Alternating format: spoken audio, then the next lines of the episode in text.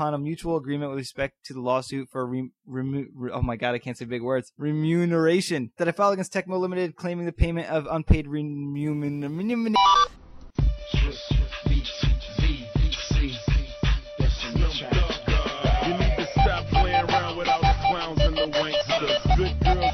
Get down with the gangsters.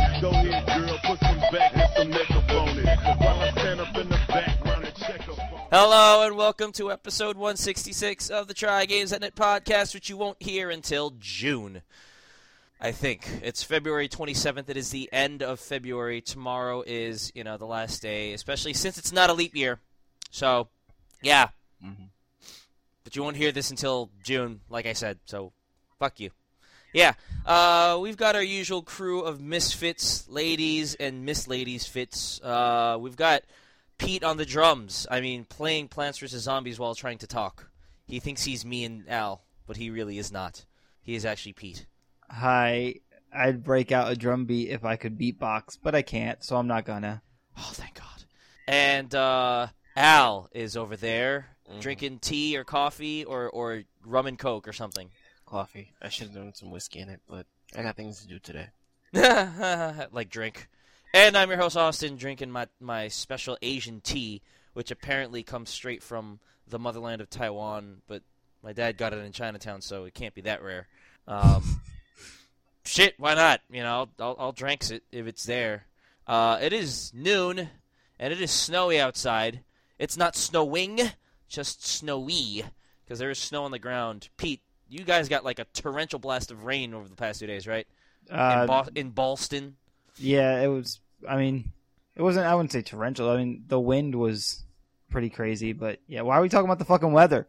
I don't know because the weather is what keeps us inside and play and makes us play what Uh, Plants versus vs Zombies. Zombies. video games and Plants vs Zombies. So that's what Pete's been playing. Tell us about it, About Plants vs Zombies, I think we or whatever the hell you've been playing. Um. Okay. How about I talk about Heavy Rain? Sounds good I'd to rather me. hear about Plants vs Zombies. Just kidding. Ooh. We heard enough about that shit. Yes, Um, heavy rain. Go. Three, two, one, go. Well, it's really hard to talk about the game without spoilers, so my description now will be brief until later on, sometime in the future, when I can actually talk about story stuff.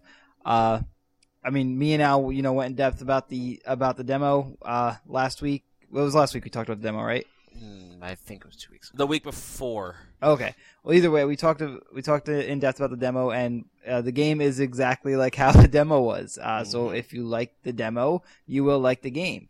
Um, if you're into Quantic Dream storytelling, like if you played Indigo Prophecy and you like the way they tell their stories, you'll like Heavy Rain. Uh, the game is amazing. It is graphically beautiful. The Uncanny Valley effect is definitely in full force because uh, the characters just look a little off. I think the lip syncing looks weird, like when they're speaking. Uh, I don't know oh, if it's a be- shame. I don't know if it's because it's made by a French studio. You know, they could have done a different ver- a different language first, and it could have been originally programmed for maybe French or something like that. Right. And then uh, they could have localized it to English, so that could have had something to do with it. Mhm. Um, but and then there's the whole fact that uh, people uh, people have been bringing up that the voice actors uh, have a bit of a French inflection or uh, accent, I heard. I heard um, about that. Yeah. which I don't really notice that much during the game. Because like the one FBI guy, he, he sounds like he's from Boston. Uh, he talks like it. Excuse me. God. Oh. Whew. Pollen and snow and cold. Hmm. and Boston people still sound foreign to me living Boston. here, so uh, I don't notice Hey, any Peter. French. Hey, Peter. Peter. I don't. You want to drive the car? Huh? Huh? Um, so Law I don't notice any real French accent. I just noticed the funny Boston accent. But uh, Can, can you try to combine a French accent and the and the Boston accent? See what happens. me, Oh, no. no. I can't. um, Law enforcement. so uh, I personally love the game. The only complaint I would have about it, and uh, if you've listened to the Giant Bombcast recently, I will just echo what Brad Shoemaker said, which is that Brad. You gotta say it in I- Brad Shoemaker's voice. You gotta say it in Brad's voice, like really deep. I can't do voices. I'll just sound like myself trying to do a silly voice, and I'll sound this retarded. really so I'm like, not to do it. this do doesn't really sound like Brad either, so you can just go ahead. and No, do it. you don't. um. So anyway, uh, I'm gonna echo what he said, which is that like I was able to just with this game, I was able to just play through it, and any choices I made, I stuck with them. but there were a few moments where I had to restart or like just turn it off and reload because of the controls. Uh, mainly when making decisions, sometimes it's hard to see which button corresponds to what. And Uh, I could see that from the from the quick. Sorry to interrupt, but I could see that from like the way that the interface goes and the quick look that I saw in Yeah. Giant Bomb. Like th- sometimes they're small and they're just floating around the character's head, and if you get lost in the background, yeah, I see. Yeah, so like there were times where I knew the decision I wanted to make or the, what I wanted to say, and I hit the wrong button, and that was just not the decision I wanted to make. So I did reload it. But other than that, I just uh, any decisions I made other than that, that like even if they turned out bad, I stuck with them. Although I will say that my playthrough I was very happy with. I was able to uh, keep all four characters alive for, throughout the story, and um, I got I, I got what I feel is the full like the full narrative um because obviously if a character dies you're going to lose their narrative string but from you know from what i hear that alters the stories for the other characters so uh i i, I am playing through it again uh, I, the first time i played through it i played it on uh, medium difficulty because i was playing with my girlfriend but um i wound up having to beat the game without her so uh hopefully she'll get a chance to play through it herself but i'm playing it through again by myself on a harder difficulty now uh Oh, wow, she can't handle shit. Des can handle your shit. Why you trying to talk shit about her? Yo, Des, Des, you gonna let him do that to you? You gonna let him do that to you, Des? Shit. She is right over there, and she will agree that uh, she was having trouble with it on the medium difficulty because some of the uh, some of the more intense fights and the quick time events, she's not used to the motion controls of the PS3 controller. Um, so like when it's like you know asking you to react really quickly and wave the the controller in a certain way, like Yeah. she'll just kind of spaz out. But it's not Six her. axis, axis, It's not her fault. She doesn't really play PS3 games very often, so. Um, Play Beyond. I do want to mention outside of the actual story and game itself that Is this living? what I said, is this living? I don't get that. You mentioned PlayStation 3. Is this living? This is living. Is this their new ad campaign? There was there was an old one. They they used to Oh. like throw commercials. Oh, this is living. Okay, I don't watch ads because I don't watch TV. Um, the It was- only I ad. don't think it was even on TV. It was on like a ti- I don't know. Go ahead. Uh, Go the only ahead, ad I you, remember you was TV less person. So anyway, uh, the thing I want to say about Heavy Rain is that I did check it out from GameStop and I beat it while I was while I had it checked out. But I even though I beat it and I like brought it back after I beat it, I did decide to purchase it because I want to support and I purchased it new. Like there was a used copy I could got for cheaper, but I purchased it new because I want to support Quantic Dream and these type of games. Aw. And hopefully anybody else who is interested in this will also buy it new because Aw. yes, uh, support these type of games so that they will come out. Um, support that shit when it's fifty bucks. yeah. Plus, I don't want to wait. No, not yeah. Support it now. no, I don't like this new standard of sixty. well, then you're part of the problem of why these games don't come out. Um. Anyway, uh, the industry's the fucking Well, problem. you know, dude. We there can talk about that later. About what, how much of the money that you pay for a game goes to what? Really interesting. I don't know if we ever discussed that or anything, but that was a recent article on Kotaku. I mean, I agree with you, Austin. That it sucks that the games cost sixty dollars and it's ridiculous. And like, I agree with your your standpoint of you will only support games once they go down to fifty dollars. But the fact of the matter is that the only way to show support to the developers right now is like they're gonna, you know, NPD numbers matter, things like that. Like launch numbers matter. So you know, if I have to pay sixty dollars to show them support right now, I'm willing to do that. Um, uh, but this is me because I'm way into this developer and into these type of games. So I understand your standpoint as well. I'm not really saying you're part of the problem. I know that because I'm not. Anyway, uh, what the fuck was I gonna say? Oh, I was just gonna say that I didn't also want to run into the same problem where like I would have uh wanted it down the road anyway, like how I did with Indigo Prophecy, where I've like probably bought that game like three or four times throughout its lifespan. Um, Mm-mm. So yeah, uh, I Al, I hope you get to it soon, so that maybe me and you, uh, and I mean, I don't know, Austin, I don't know if you'll ever get to it in time, but I would like us to do a actual story, like a podcast about this game and its story, because, um, oh, well, Austin, you're not even a story, so fuck you. but Al, That doesn't. I hey, that doesn't mean that I don't enjoy it if it's good. I, I just know. think that gameplay is more important, and it is for me. I th- I think this is the most. I mean, without a doubt, it's the most story driven game I've ever seen. And there are. I want to talk about it in terms of writing as opposed to gameplay because that's where it's you know its bread and butter is is in its writing, and there are things I like about its writing and things I do not like about the story that I really really want to discuss in detail. But yeah, I'll have to wait for you guys to actually play it. So how Yeah, long are you gonna remember? Check back in like three years. How long am I gonna remember?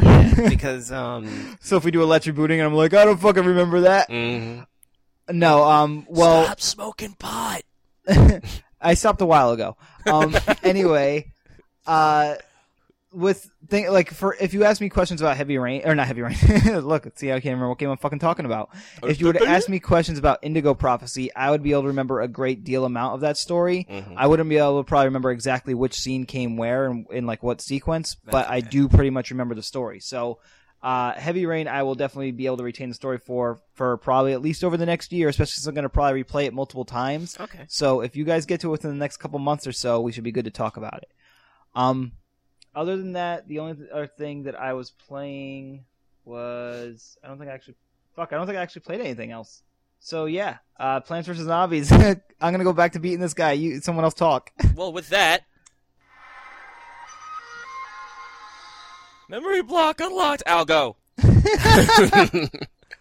um. Well, first they I'm- need. I'm sorry. Wait, real Mhm. quick. I just want to say, you know how they have the Super Mario keychains Yeah. Do- where it goes like Yeah, the yeah, coin yeah. noise? They need one like that for that noise. I want it. I can uh, I can send it to you as a ringtone. I'll tell you a story about that coming up. Okay, Go go ahead, ahead, Al. Al. Sorry. Okay, no Jinx. problem. Knock on wood. Anyway, um, It's knocking, bitch. It's knocking. I want to first talk about something I forgot to talk about last week, which was uh, oh my god, it's a Pete. yeah. Well, that's because I came in late and I didn't have enough time anyway.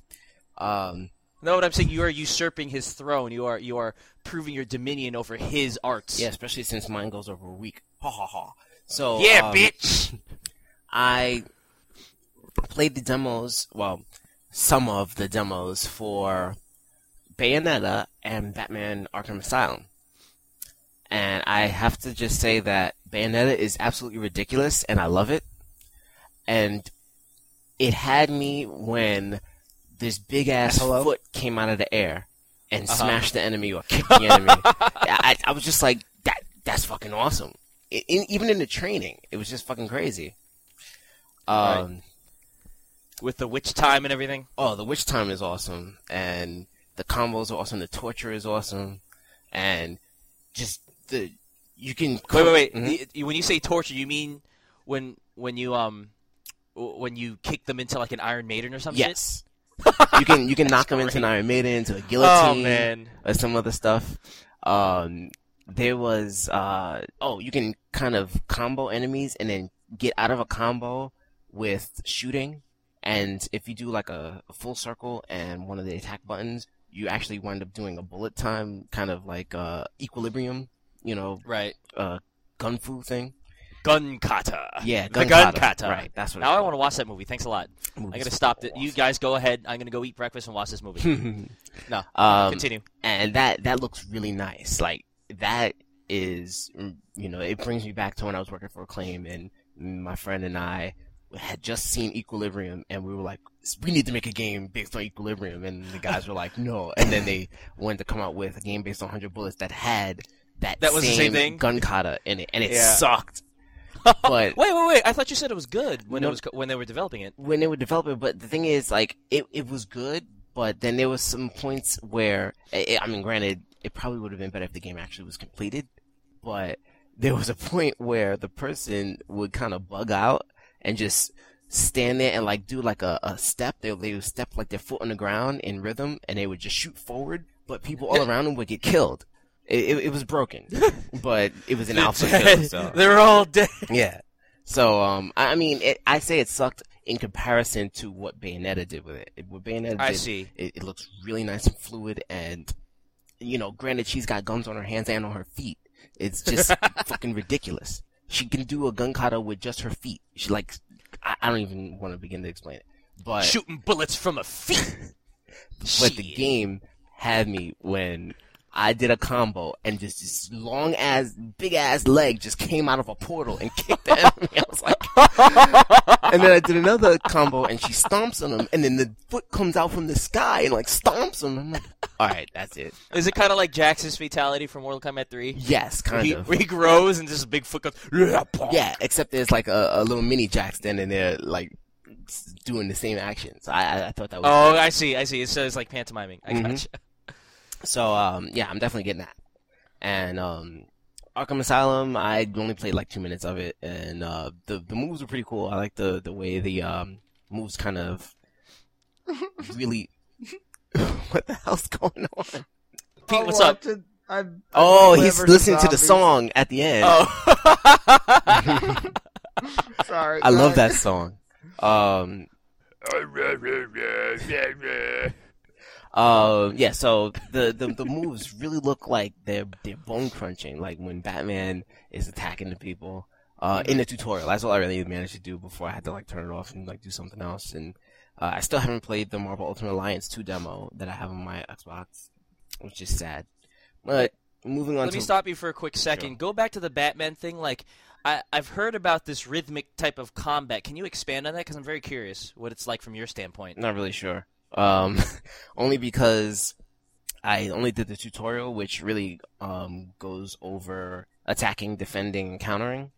Oh, it doesn't go like into like attacking against a whole wave of groups. It does do that, but um, it was it wasn't really too detailed. Like I think the only group that came out that I attacked uh was for counters, and I was just like showing off, kind of, and I would counter people while standing with my back toward them.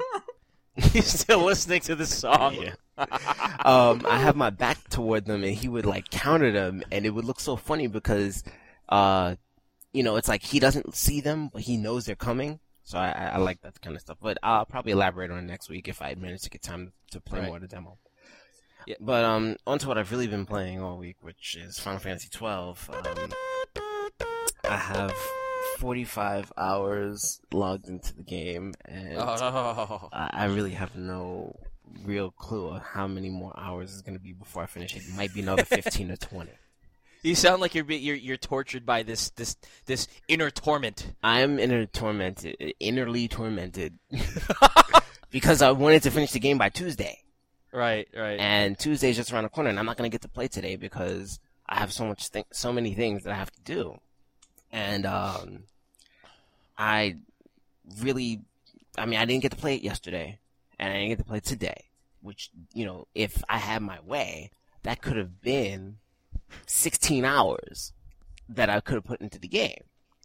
But I won't get to play it till tomorrow, right. and I don't even know how long I'll be able to play it then. So, So, you basically lose the potential to have beaten it today, right, depending on um, depending on if it actually really is only 55 hours or if it goes on to like 107, like Xenogears. Well, right, because see, the thing is with um with Final Fantasy twelve, the problem is that you have six characters, and there's no residual experience, so you have to level each character on your own. Right, right. Um, you get to have a party of three, which is okay. Back to the Final Fantasy six days. yeah, pretty much. Except in Final Fantasy six, you had like twelve characters. Yeah, Yeah, 12. Wh- which made which would have made it tougher. Uh, yes, twelve. I, I thought they were okay. uh, You keep going while I think about it, because now now you got me on. A, now I want to play that game too while I'm watching Equilibrium. Well, it, it is tougher to level up 12 characters in three parties of four than it is to level six characters in two parties of three.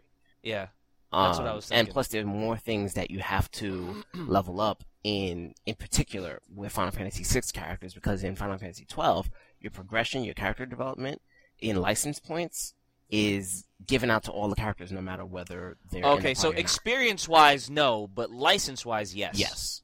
Okay. So at least Okay. you can do something like if somebody, if you really want license points for a character and you're not playing with them right now, you can give them an accessory that gives them double license points and not have them in the party and they'll get double license points. right. so that's right. good. And then another thing that's good is that um, the hunts that you have to do, well, you don't have to do, but the hunts for the clan, which I'm always compelled to do, but they're super hard because they're usually in areas where the enemies are, say, your level sometimes, but their level is maybe one and a half times the level of the enemies that are there, and it, it the, the fights sometimes run long because the uh, enemies will heal themselves, and you can't stop them from healing themselves, and you have to take down that long ass energy bar again. And Wait, like if they're in mid heal, you can't just swamp them. well, I, I and, and this is because I, I, I only know the rudimentary aspects of it of the fact that it's real time, but I don't know like how, how the spells work and stuff. I'll explain it like this. I fought a boss that had um a, a spell, not even a spell, it's an ability. So you couldn't, you know, you couldn't stop it, but it has an ability called Restore. So you get it down to like 33% health, and it'll cast Restore, and it'll go back to 75%. Mm-hmm. And um, those spells usually come out within two seconds, but by the time you actually see that they're getting it ready, uh, a lot of times it's already Too late? it's too late. But Okay. not you can't even really stop it because you can't silence any named enemies. You can blind them and you can uh, slow them sometimes. Sometimes you can berserk them, but a lot of the enemies that are like really reliant on spells are the ones that you can probably berserk. Because then it, it helps out because then they can't cast spells that hurt you Right, like that. because they're just going to keep on attacking. So then you got to brute force your way through those guys if you can't berserk them. Then I assume Right.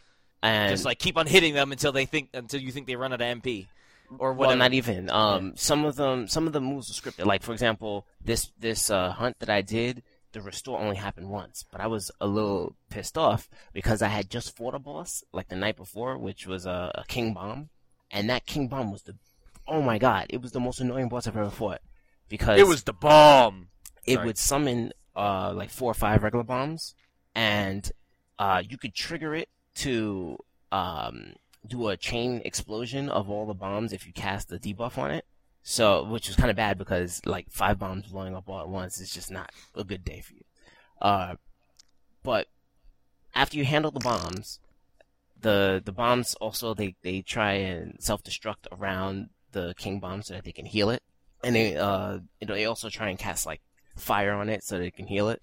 So you get rid of the bombs, and they start thwomping on the king bomb. Thwomping on, thwomping on it's okay, it's all good, right? Then he starts to like freak out when his health gets low, and he runs away. And as he runs away, he starts crying for help and getting more bombs to come out. But then Pussy.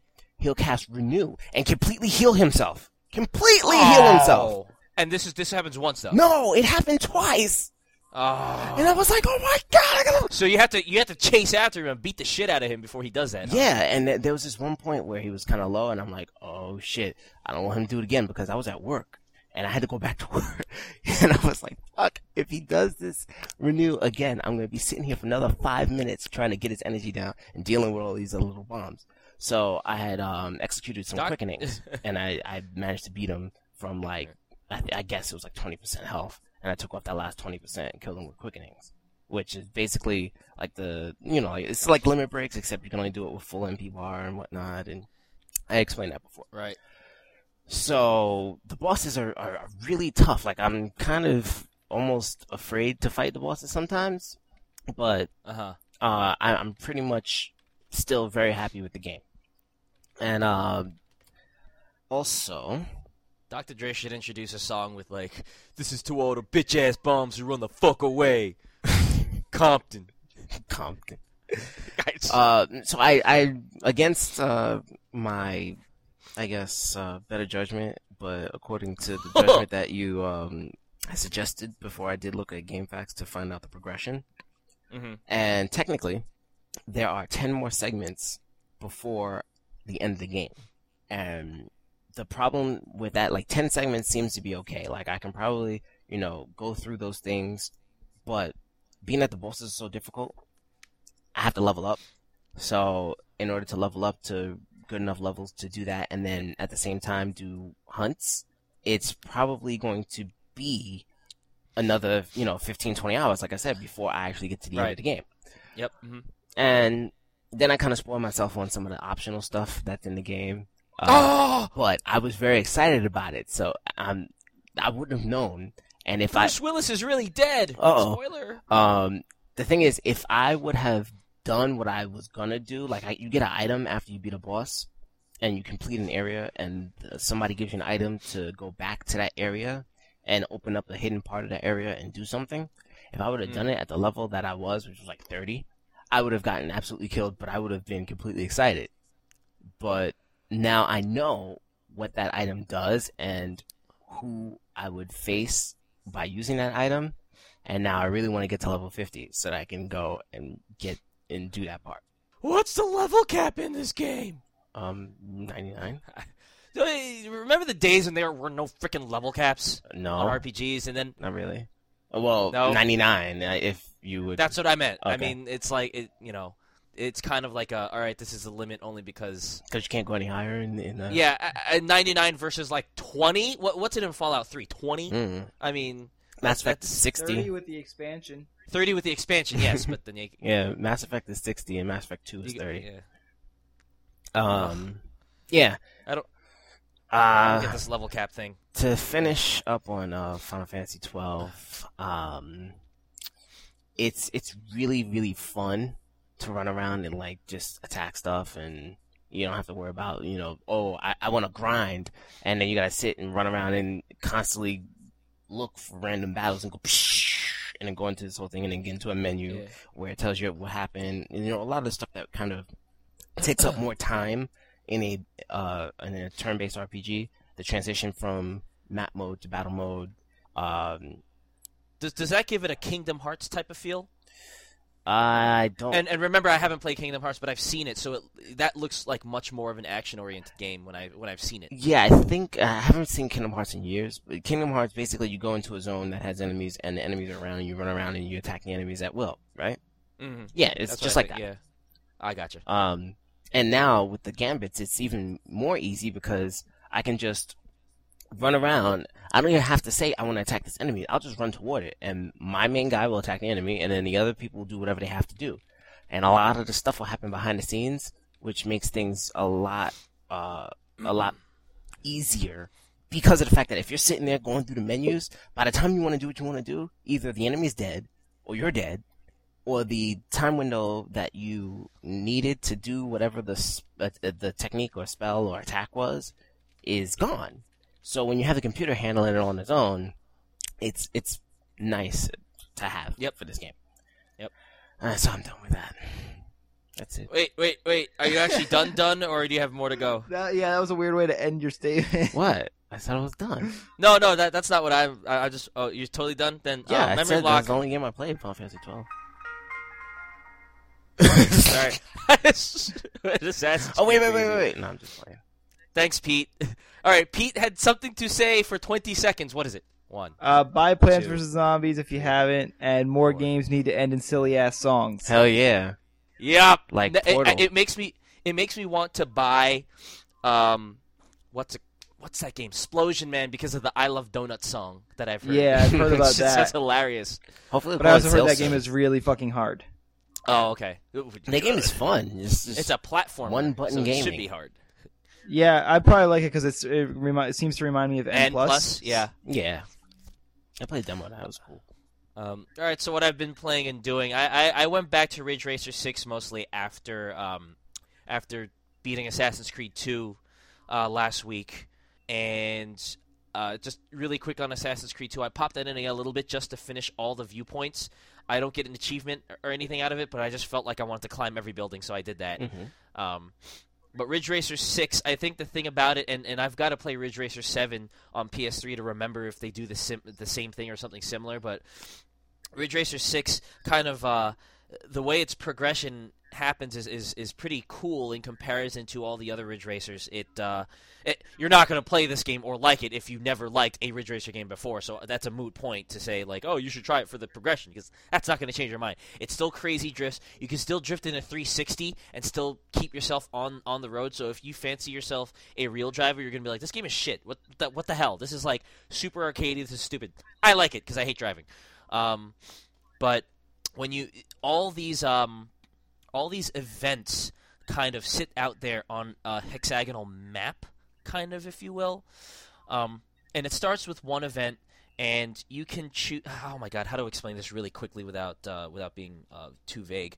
Um so imagine that you're st- i'm trying to think of another game that might do this. Um uh okay well think, let's think let's think of mario world right? Mario world the first thing you get to do is you don't choose from one level you choose from two right Mhm. the left the one on the left and the one on the right and depending on how far imagine that depending on which path you chose the levels keep on opening up as you follow one path versus the other. Now I know that doesn't really happen in Mario World, but at, at the very least, the left path takes you to the the yellow switches, Mhm. right? Is it the yellow switches? Yeah. So in, in essence, it's like opening up a, a different branch of things. So that's kind of how it goes in, in Ridge Racer, where you start off on one level, but you can start branching off into other ones. Um, but they don't go so crazy, so so so as to leave you like way on the other side of the progression tree, where you have to go all the way back down to the other. It doesn't do that. It just it keeps itself in a it, it keeps itself mostly to like three main branches, I would say, and it keeps going forward. And each event is you know it it goes by event, not by course. So you will repeat some courses over obviously over the course of the uh, of your racing. But as you complete like as you go through these branches, sometimes they they they reunite and intersect. So once you kind of take one path, you can take the other path to get to to that intersection point and once you intersect it kind of it clears that area and it kind of unlocks a car for you so as you keep on going through it you can just keep on going linear and just keep on going to the end of the game Mhm. but you won't unlock any cars. So you find yourself kind of opening one branch, going back and starting from another start point, and opening another, and then going down and opening yet another one below that. Um, or you can do it all in one shot, where if um, if an intersection point comes within, I think, I think it's a preset number for every branch, but it could be like, I don't know, it could be random. Um, you can string together seven events in a row so that you just keep on playing them one after the others without having to go back to the main map screen and, and unlocking that. Um, so you can kind of hit the intersection point and and loop around the back. So it's really weird. I'm gonna stop trying to explain it because it's it's it's hard to explain without actually playing it. So never mind. If you like Ridge Racer, just I don't know if the demo shows it, but just maybe look at a video of it. I don't know, but that's what intrigues me about this game over the other ones is is just that progression. Um, and it, gets a little bit addictive because you can see exactly where you're going and what you need to unlock. Whereas you know all the other ones are just like, oh, try this course now. Oh, try that course now. You have beaten three courses in a row. You get a Pac-Man car. Oh, you know, it's it just you know, it just keeps going. It's linear, totally linear. Um, something about this game that uh, graphically kind of bothers me a little bit is it's a little bit cold. Like you know when you're watching a movie or you're watching any kind of th- any visual thing, like there are warm color tones and there are cold color tones. Assassin's Creed is very much a cold toned game, Mhm. which kind of fits when you're well. It's cold when you're in Acre. I think. I think in Damascus it's it's a little bit warmer. Yeah, a little bit more yellow. Yeah, And Jerusalem Right. is very green. Right. And so Ridge Racer is very much a colder looking game. And something that I've always liked about Ridge Racer's graphics, starting from the PSP version at the very least, is it, it glows. It, it just feels very warm and like like there are a lot of times where you're running where you're driving down the down the coast of something um, and you're drifting around the corner and like the sun kind of peeks out from behind the mountain and it looks very it, it just looks very warm and inviting and the PS3 version, uh, which is Ridge Racer 7, is very much that way too. And so playing Ridge Racer 6 just looks very sterile and it's as if, you know, Namco because this is the first Ridge Racer game they developed for for the 360 or or not even for the 360 but for a a I guess an American console if you want to break it down that way. You know, it uh, it- it's almost as if they didn't know what to do with themselves, which I know sounds completely stupid. You know, Uh, I mean, you, you, you get a system to develop for, you develop for it. Case in point, you don't change up your art style, but it almost feels as if they're like, huh, this American device. How do we make this game appeal to American gamers? Let's make it look cold, and, and, and it just and it's just like, you know, it's not necessarily a knock on them. It's just it, it's just the it's the only way that I can s- express how how strange it is to look at this Ridge Racer in comparison with the one on the PSP and the one on the PS3. Um, and even the older ones. The older ones had more like deeper, warmer colors, ev- even though you saw like ugly polygons on it. You know what I mean? I just popped in Ridge Racer R Type Four, um, R4 Ridge Racer Type Four, whatever the fuck you want to call that game. Uh, because I was testing out my new setup, which I'll talk about in a second, and and that seemed very warm too. So I was just like, uh, you know, if it could seem warm on a regular old PlayStation with shitty polygons, then you know, um, but there's that. I've also been playing Osmos. Not going to talk about that. What I've really been playing around with are two things. One, I got a Motorola Droid. Um, when I when I was uh, eligible for upgrade, I got that on Wednesday, and that's where you get the Assassin's Creed sound from. I, I set my text message to the Assassin's Creed sound when you um, when you get a flag or or sync up a viewpoint or whatever. Uh, except it's not that exact sound. It's uh, it, it's if you're in Acre and you're walking around, that sound is actually part of the of the music, part of the soundtrack. Except it's played by a piano. So I use that one for my text messages, and then I use the the actual one, the louder one, for my emails that come in. So I've been I, I, I've been playing around with that, but to get the piano one, well, to get the other ones, it was easy. Like I just went onto YouTube and I and I was like, oh, sync sync up viewpoint, and there are tons of videos of people climbing the big chapel in Acre, you know, the the highest viewpoint in the game, Mhm. uh, and syncing up that point, and then hearing the the, the noise, and and so I just wave recorded that off of YouTube. But the piano one was kind of harder to get. And, and, and I was and I heard that while I was looking for the, the the official not the official one but the louder one, and I was like, oh, that'd be a cool thing to do. But all the videos like that noise plays while they're like climbing something. So instead of just hearing the do do do do do do piano did, you also hear him going "Ugh, eh, eh, like climbing buildings and all this random noise. And I'm like, I can't have that on my ringtone. So eventually, I just went like, I was like, fuck it. I'm going to hook my laptop up to my 360 audio and play through Acre and just wait for that sound to come across and just record it. And I'm going to climb the highest viewpoint so you can't hear any of the hustle and bustle um, of the town below so that when that sound plays, I can record it. Well, by the time I reached the top of the steeple, the music had stopped looping. So all you heard was the wind. And I was sitting there for about 60 seconds waiting for it to come up again. And I'm like, I, I don't I don't think this is coming up. So I just I just jumped off and died. That if I died, yeah, if I died, uh, desynchronized. If I died, they'd start me near the chapel again, and if I was fast enough, I could climb up to the to the height, to to the windy heights where you heard nothing but the wind, um, before the song stopped looping. And then I realized that if I paused the menu and I brought up like the options, you could just turn off all the sound effects and all the voice acting. So I was like, duh. So I just turned off that, and I waited for the music to come on, and I recorded it, and now it's on my phone. Uh, so that was that was the only reason that I put in the first Assassin's Creed, which is kind of sad, which we'll talk about in a second for our Let's Rebooting. Um, but yeah, that game, nowhere near as good as the second. Only good for phone rings and shit like that. Only good for phone ring. Only good for phone rings, uh, such as this one right here. I like that sound. I love that noise. I don't know what it is. I really like that sound. That's the one from when you uh, sync. Yeah, that's the that's the that's the syncing I- one, or when you grab a flag or anything like that. Right, like. Oh wait, no, that's not the. Exi- is that the same thing as It's when the you're on top of a tower? It's the same one. Yeah, it's the same one. Okay. All I remember is that in the first game, when the first time I went up that tower, and every time after that, I would I would hear that noise, and I always thought to myself, I would love that as like a tone on my phone. Yeah, I can send it to you.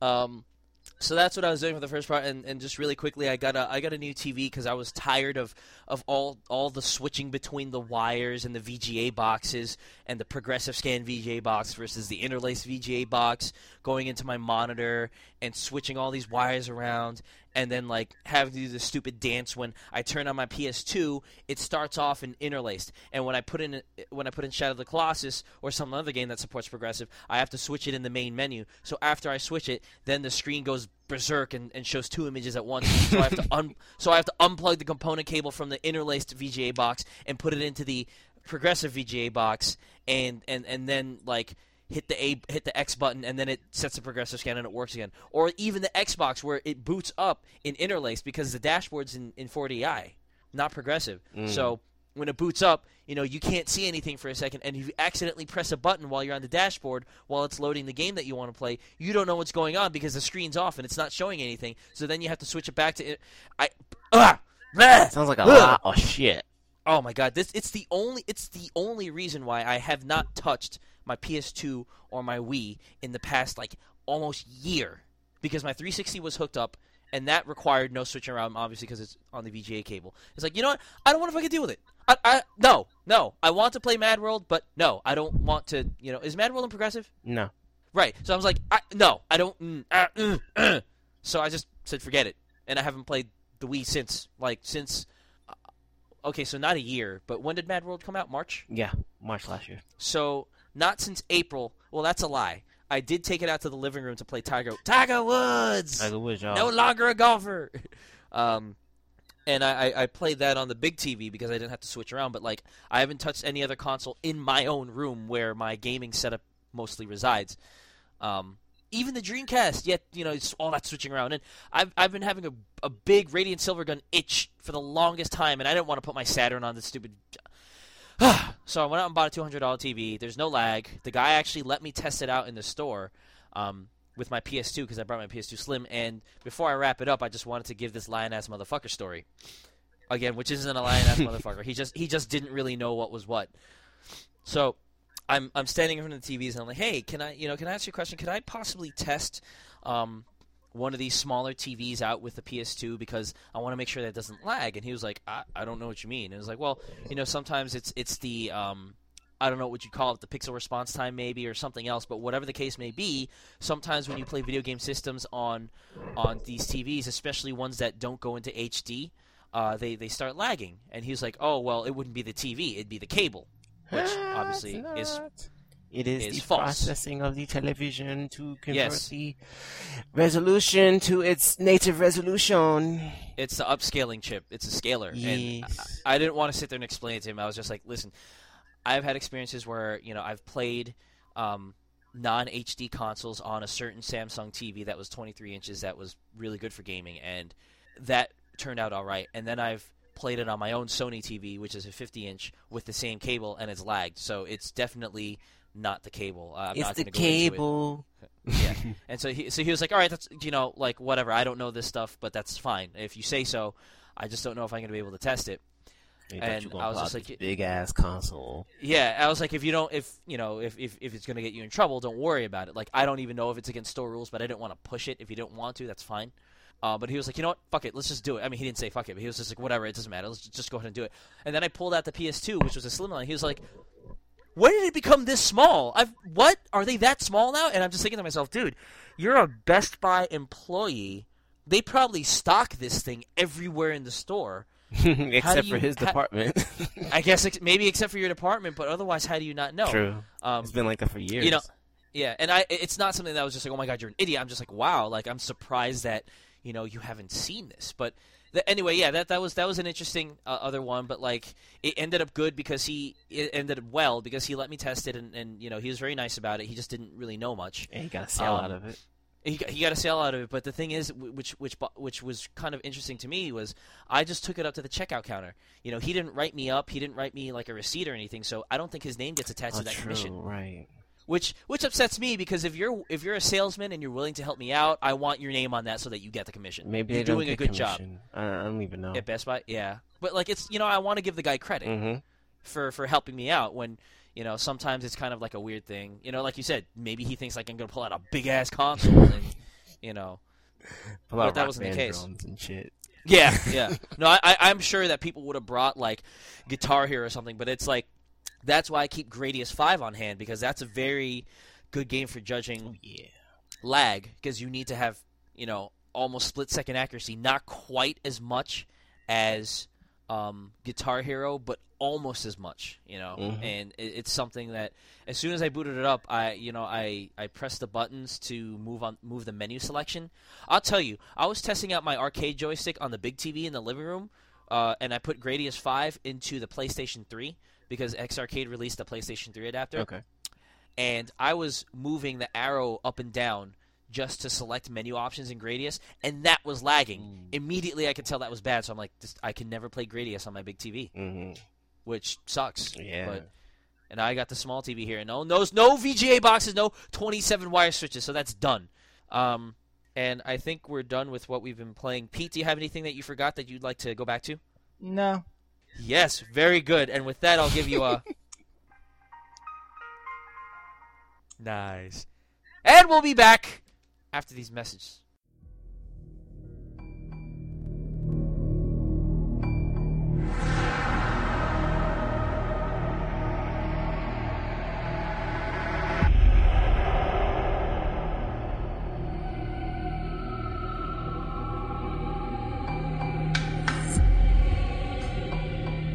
Back, and we're going to do a Let's Rebooting segment in which everybody can actually actively participate a lot Well, because we've all we've all beaten this. Come on, D- d- you, you'll remember this game. We've all beaten this game handily, and it's a recent game. That game is something that Pete and I were going to start talking about last week, but we we we got te- we got tra- uh, what's the word? Sidetracked? We've got sidetracked into uh, uh, uh, very good topics, actually, which I'm glad we got sidetracked. Um, so we are going to be talking about Assassin's Creed, which Al uh, lovingly calls Ass Creed, and I call Butt Creed because ass is a butt or a donkey. We could we could easily say Donkey Creed. Before we continue, I just want to Sure. know if you uh, got that text that I sent you on Thursday or Friday morning uh, that I took from the 13th Annual Interactive Achievement Awards with um, Jay Mohr talking about Assassin's Creed being a name, a, a game title that you could fuck that you to. could fuck to. Yeah, yeah. that shit was funny. Assassin's Creed. Assassin's Creed. Um, Pete, you you probably haven't even seen it. Like it, I was doing the QC for it at work, and it was airing on IFC uh, Friday afternoon. You know, uh, Interactive Achievement Awards. Yeah. Um, so just to make that half an hour story short, uh, Uncharted 2 won like Game of the Year, and a whole bunch Right. of titles, and um, nothing else really won. I mean, it was Uncharted 2, and like I think Assassin's Creed 2 won a uh, an award, and maybe uh, uh, Borderlands or something. But Mhm. anyway, Yep. they uh Jay Mohr was the host and he had this one thing where they were talking about games and he said um uh, no he said Uncharted 2 Ratchet and Clank those are great game titles but they it's just not fuckable game title or something like that and he goes Fuckable game yeah. titles. and he goes Assassin's Creed now that's a game title you could fuck to and everybody was laughing and he goes yeah you could you could I think he said put you can push your wife's head into bed and um like bend over her and whisper in her ear, Assassin's Creed. And then she'll just suck her thumb and let you do whatever you want. And then What? everybody was See, laughing. I don't even understand the joke. It just sounds funny because Yeah, basically he's saying it if, sounds so ridiculous. if you say. Assassin's Creed to your wife, then you she's just all yours. No, I get that. I just I just think I don't know why that's funny. Oh, I- it doesn't seem like I- it doesn't seem like something that should be funny, but it just sounds so outlandish that I have to laugh. Right. And then the second the last part of it, which is what made it really funny, was then he went Assassin's Creed 2. What? You We're can do it doing twice!" again? so uh, yeah, that that was hilarious. So now Oh, Jay Mohr. Always good for always good for a laugh once every couple of decades Mhm. when he decides to be funny. Um, but yeah, I, I, I just before we, before we continue, I just had an image in my head of like you you know the silhouette for "This Is It," the Michael Jackson thing, Yeah. where like he has his hands out, Yep. uh, to the sides, not up, but to the sides. Right. Um, and I just started thinking, what if he had hidden blades? and, Because and there were two people on each side of his arm. Because that's what you do in Assassin's Creed 2 when you have two hidden blades, and you could literally go up to two guards who are talking to each other, facing each other, just like having a beer, maybe jerking off, and like having a conversation about like the Crusades that happened 300 years ago, or like some horror that they saw. Right? You could just walk in between them as they're talking and do the Michael Jackson, That's fucking awesome, and they just die, I- and then you just walk away. dude. You know, just by you mentioning that, that completely trumps running up to somebody who's running away from you and then diving on them and And stabbing shagging them? That that completely destroys that. Oh, it, it totally does. Can, can you imagine Michael Jackson's Moonwalker and rest in peace, Michael Jackson? But can you imagine him walking around with hidden blades? You know, a, a, instead of just saving kids, he could just do that to people. He Or could have hidden like, blades in his shoes, and then when he does the In kick, instead of stars coming out, the hidden blade will come out and kick somebody in the throat. That's it. It's over. Yeah, but I'm, I'm thinking like if he does his moves, like if enemies jump at him from the top, I think there's a uh, there's a silhouette of him on the Michael Jackson collection where the silhouette's in gold, and he has his hands up instead of to the side. hmm And so if he has his hands up and people are trying to jump down on him, he could just shank him in the balls Yep. as they're jumping down on him. They should make a Or Michael any- Jackson edition of Assassin's Creed 2. You know that stupid that that really weird that, that thing that he does with his hands where he flicks he just flicks it around Yeah. and like as he's standing still and nothing's moving but his hands and he just moves around his body with a hidden blade like jutting out and like you could see it, it'll be like Soul Calibur when you're swiping and you see those like those those blur animations. hmm Those like Michael Jackson, may he rest in peace, should have hidden blades in everything he does. He probably does now. He can do anything. um, but yes, okay. So Assassin's Creed, Um, I, I didn't want to just talk about the game, but I'm sure both of you know, uh, as well as everyone else, that, that I guess the amount of controversy that it stirred because of how. Well, I'm not going to talk about. Hell, I don't want to Talk about you want about. controversy? Listen to the Game Slaves and the discussion podcast if it was still up anywhere, but it's not. Where me and Charlie talked about it, there was fucking controversy right there. yeah, I remember that, dude. Dude, seriously, if you have the MP3 file, give it to me. I'll host it. But um, do you still have it? I'm sure I do. Yeah. Okay, good. Send, dude, send all that shit to me. Got, I was like telling people to listen to Game Slaves Radio up on the old, you know, up on like old podcast feeds, and like I found a feed that still that I thought hosted you, and I pressed the play button, and it didn't play because I'll give you all the files. I'm sure people want to listen to a podcast that's three years old. whatever, dude. I, It'll the, be the new end of to game them. discussions. The end of game discussions were good. Th- th- that should be preserved for posterity. Maybe I'll string together all the end of game discussions and be like, "We stole Pete's shit. It is now property of Tri Games because he gave it to me. Because he gave it to me through file transfer or something." But anyway, But seriously, yeah, I remember what you're talking about, like the EGM stuff. it's and all not that. only the EGN, and I'm not going to talk about all these things, or I'm, I don't want to talk about all these things because those could get long-winded. But you know, the whole thing about Jade Raymond, oh, she's hot. That's the only reason why she's on this project. You know what I mean? Which which was completely disrespectful. I disrespectful. do in my remember opinion. that. Like you know, she knew what she was talking about, and they were just like, oh, they trot her out because she's hot. And, that's, and, and they do that for marketing, which they probably did, which is unfair to her. Like people Um, didn't believe it was actually her game, and it, she was like lead project on it or something like that. Right. right, right.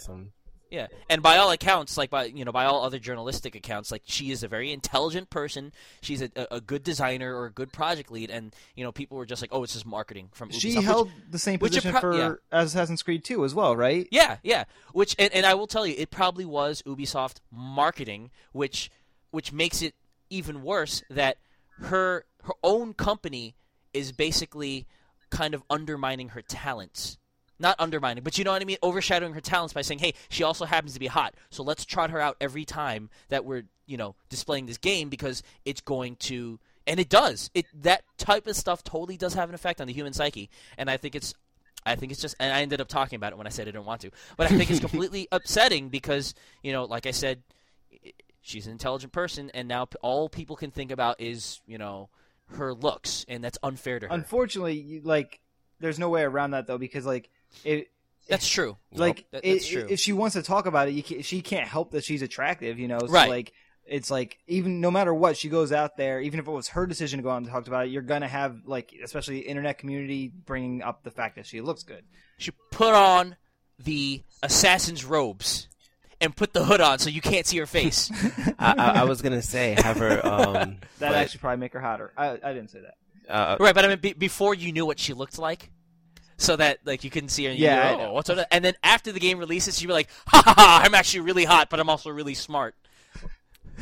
I don't know. What were you saying, Al? Sorry. Yeah, um, go ahead, Al. I was gonna say, but you probably wouldn't um, relate to it because it's a Japanese thing. But she should put on that whole um, gladiator slave thing. I don't know if you guys Oh. know what that is. It's I don't want to imagine. no, how it's it's it awesome. It, it's like this girl in the game. She's like the the heroine of the game or something like that, and she has a gladiator helmet on, and like um, just a whatever like the the breastplate thing that shows underboob, and a skirt with the um I don't know what these things are called, the stuff that you wear around your waist. Anyway, Yeah, no, I, yeah, I know she mean. has like a gladiator outfit on, but the thing is, but it's sexy. it's it's sexy because she's a woman. But they had all these like images of her at the offices of the people who are making the game, and she's sitting around or just taking pictures with the helmet on, and and the, the whole outfit, and it's so. this funny. sounds so random. Yeah, and Just th- like I'm gonna, I'm gonna show you underboob and just sit there while you program. no, no, no. She would like be at the computer, like programming. Oh, oh, she would be programming. Yeah, well, okay. I probably just acting like she's programming because she's just a model for the game. But she would be like at the water cooler with the like t- t- doing a pose with the helmet on, and then they would show pictures of her without the helmet on, and they'd blur her face. so like Jade Raymond should like put that on, and then like when she comes out, she takes off the helmet, her face is blurred. But then when you had said um, she'll take off the whole thing, it's like, haha, I'm attractive. Reminded me of um, Samus Aran after you like finish Metroid. You're like, oh shit, she's a woman. She's a woman. yeah, yeah, exactly. But the, the the real controversy, I guess that that you know, I want to talk about because this this relates to us playing the game and how we felt about it is, um, and Pete, I know you were all over this. Al, I don't know how familiar you are with the whole EGM thing, and not only EGM but IGN as well. Actually, e- one of EGM's reviewers gave it a 4.5 out of 10. hmm Crispin. Chris, yeah, it was Crispin Boyer who gave it a four or five out of ten, and I think Michael Donahoe was the most lenient one. It ended up translating to a B minus on the new one up system, um, and Jeff Haynes gave it a no, not Jeff Haynes. Uh, Hilary Goldstein on IGN gave it a seven point seven, and Jeff Haynes offered another take, which was basically a similar the similar uh, a similar opinion of it not being that great, but it's still good. hmm Um, and it, it, it was one of those things where Ubisoft, you know, had this was royally pissed at this, and, and just I don't know if they they didn't they blacklist EGM for a while. You're the one who said that, right, Pete? Yeah, they uh, basically would like no longer send review copies to. I mean, I don't remember if it was specifically EGM or if it was all of One Up or what. I don't remember exactly what happened there. I know it was uh, either all of One Up or part or just EGM. But in any event, uh, they were no The longer sent. Yeah, they were no longer sent review copies of Ubisoft games. So then, then instead of like instead of them backing down and being like, okay, you know, we'll change your score, which obviously they're not going to do. They just decided, all right, we're just go go, we'll go buy your games and we'll be late on our review, on our reviews. Right, right. Um, spoiler alert because we are talking about Assassin's Creed. Just gonna lay that out right there. Spoiler alert forever. if you don't want to hear this spoiler, then you know don't listen to this segment, and I'll, I'll I don't know how long it'll be, and you'll just have to live with that. But so yeah, If you haven't played I- Assassin's Creed, the original Assassin's Creed by now, you're probably not going to. True. Because Assassin's That's- Creed and- 2 and- is out, and you'd probably rather play that. You I, I would I would actually recommend that you like even though it's worth you know experiencing some of the story parts of the original Assassin's Creed if you haven't played it just you know what? Just you know grab your balls and just go ahead and play two. It's okay. It you you'll live because it's to me that game is that good. Anyway um so one one of the interesting things that I that, and I guess I'm gonna go like with little bits and pieces here um surrounding both the controversy and uh, and also some things that people said. So Hilary Goldstein said he thought the story sucked. And not necessarily the narrative, but the fact that they gave the secret away right up front. And I found that very interesting. He Hmm. compared he compared it to The Sixth Sense, Okay. saying that imagine if the twist in that movie had happened in the first 5 minutes. Yeah, it would And- be complete Right. shut up. it, it would be it would be pointless. And I understand what he's saying about the Sixth Sense, but I think it totally does not apply to Assassin's Creed. Um, and I can understand that, like you know, he, he gets a, he may get a kick out of story in a different way, but the way that I viewed Assassin's Creed, it, it, it's not supposed to be twisty in that way. Right, that's not and the so, uh, important yeah, and so I was wondering what your thoughts were on that, given the story. Uh, The the twist of the story being that you play as Altair in the action scenes, but the, the game actually takes place in the present day. You're this bartender who's been kidnapped by this company who wants to, you know, put him in a matrix machine, and which is called the Animus, and um, and, and they want to use his DNA, which apparently retains the memories of ancestors. He is the descendant of some kick-ass assassins, apparently, and so they want to, you know, use his memories to find out something, and that something is is, is you know, it's it's even it's even too vague to explain here. It's not Mhm. even for spoiler reasons. I just don't want to sit here and explain that. So, um, but yeah, so that's the big twist, apparently, but it happens in the beginning of the game, and so you know, his argument I, I, again was just like, oh, why is this twist happening in the beginning? So, what, what are you going to say, Pete? Now that I've set it up for people who may who who haven't played the game but don't care about it being spoiled, well, like I good said- soldiers. I was just saying, like that's not the twist. Obviously, like they they all but said, like Ubisoft and its marketing all but said that that's what the game is about before it actually came out. Like they didn't outright say you're, you know, part of this game is taking place in the future, but it was heavily inferred and pretty obvious when watching their marketing stuff. Like- and the E3, the E3 demo, like when you completed that assassin, and like the screen turned white, and Right. it went and it went to all this weird stuff, and they showed.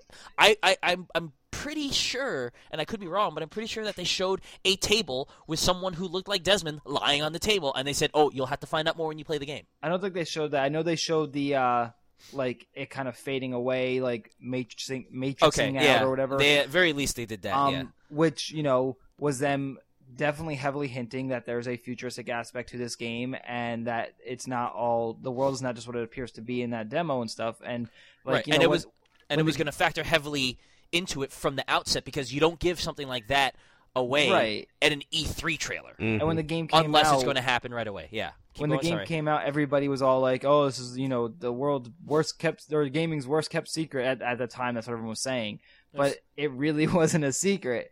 And yeah, you're right that the point of the story is not that that's not the twist in the story. The twist comes later when you find out what it is you're actually like why you're going through this guy's memories and what it is that the uh, Templars are trying to find and that you know the this science like laboratory thing that you're in is like why you're there and what they're doing to you and um I mean we can just say you know like uh, the whole thing with the piece of Eden and figuring Right. out what that's all about that's the twist Yeah, that that kind of gives you the reason for playing. Like at first, you're just playing the game, but then you're like, "Why am I going after all these people? Why, why, why, why, why? Why'd you kill my teacher?" And then you find out, and you're Why'd you like, kill my teacher? "Oh, okay." And that's and, so and it seems and it seems unrelated and and a lot of it really is like the two storylines but at the very end you you kind of get at at least you get that whole like oh well um this is what that piece of Eden is. That's what they're looking for, and this is the kind of effect that y- that it has, and that's why they want it. Because when you fight Al Mualim, and you know he splits into like seven thousand versions of himself, and he has the power over everyone in the uh, in the guild. You know what I mean? Mhm. Like Right. it, it, it ends up coming together. Like why you're killing those other guys not so much why you're killing all those all those uh, eight to nine targets is simply you know Al Mualim, you know, he's a Templar and he's he's you know double crossing and he just wants them all out of the way so he can keep it for himself.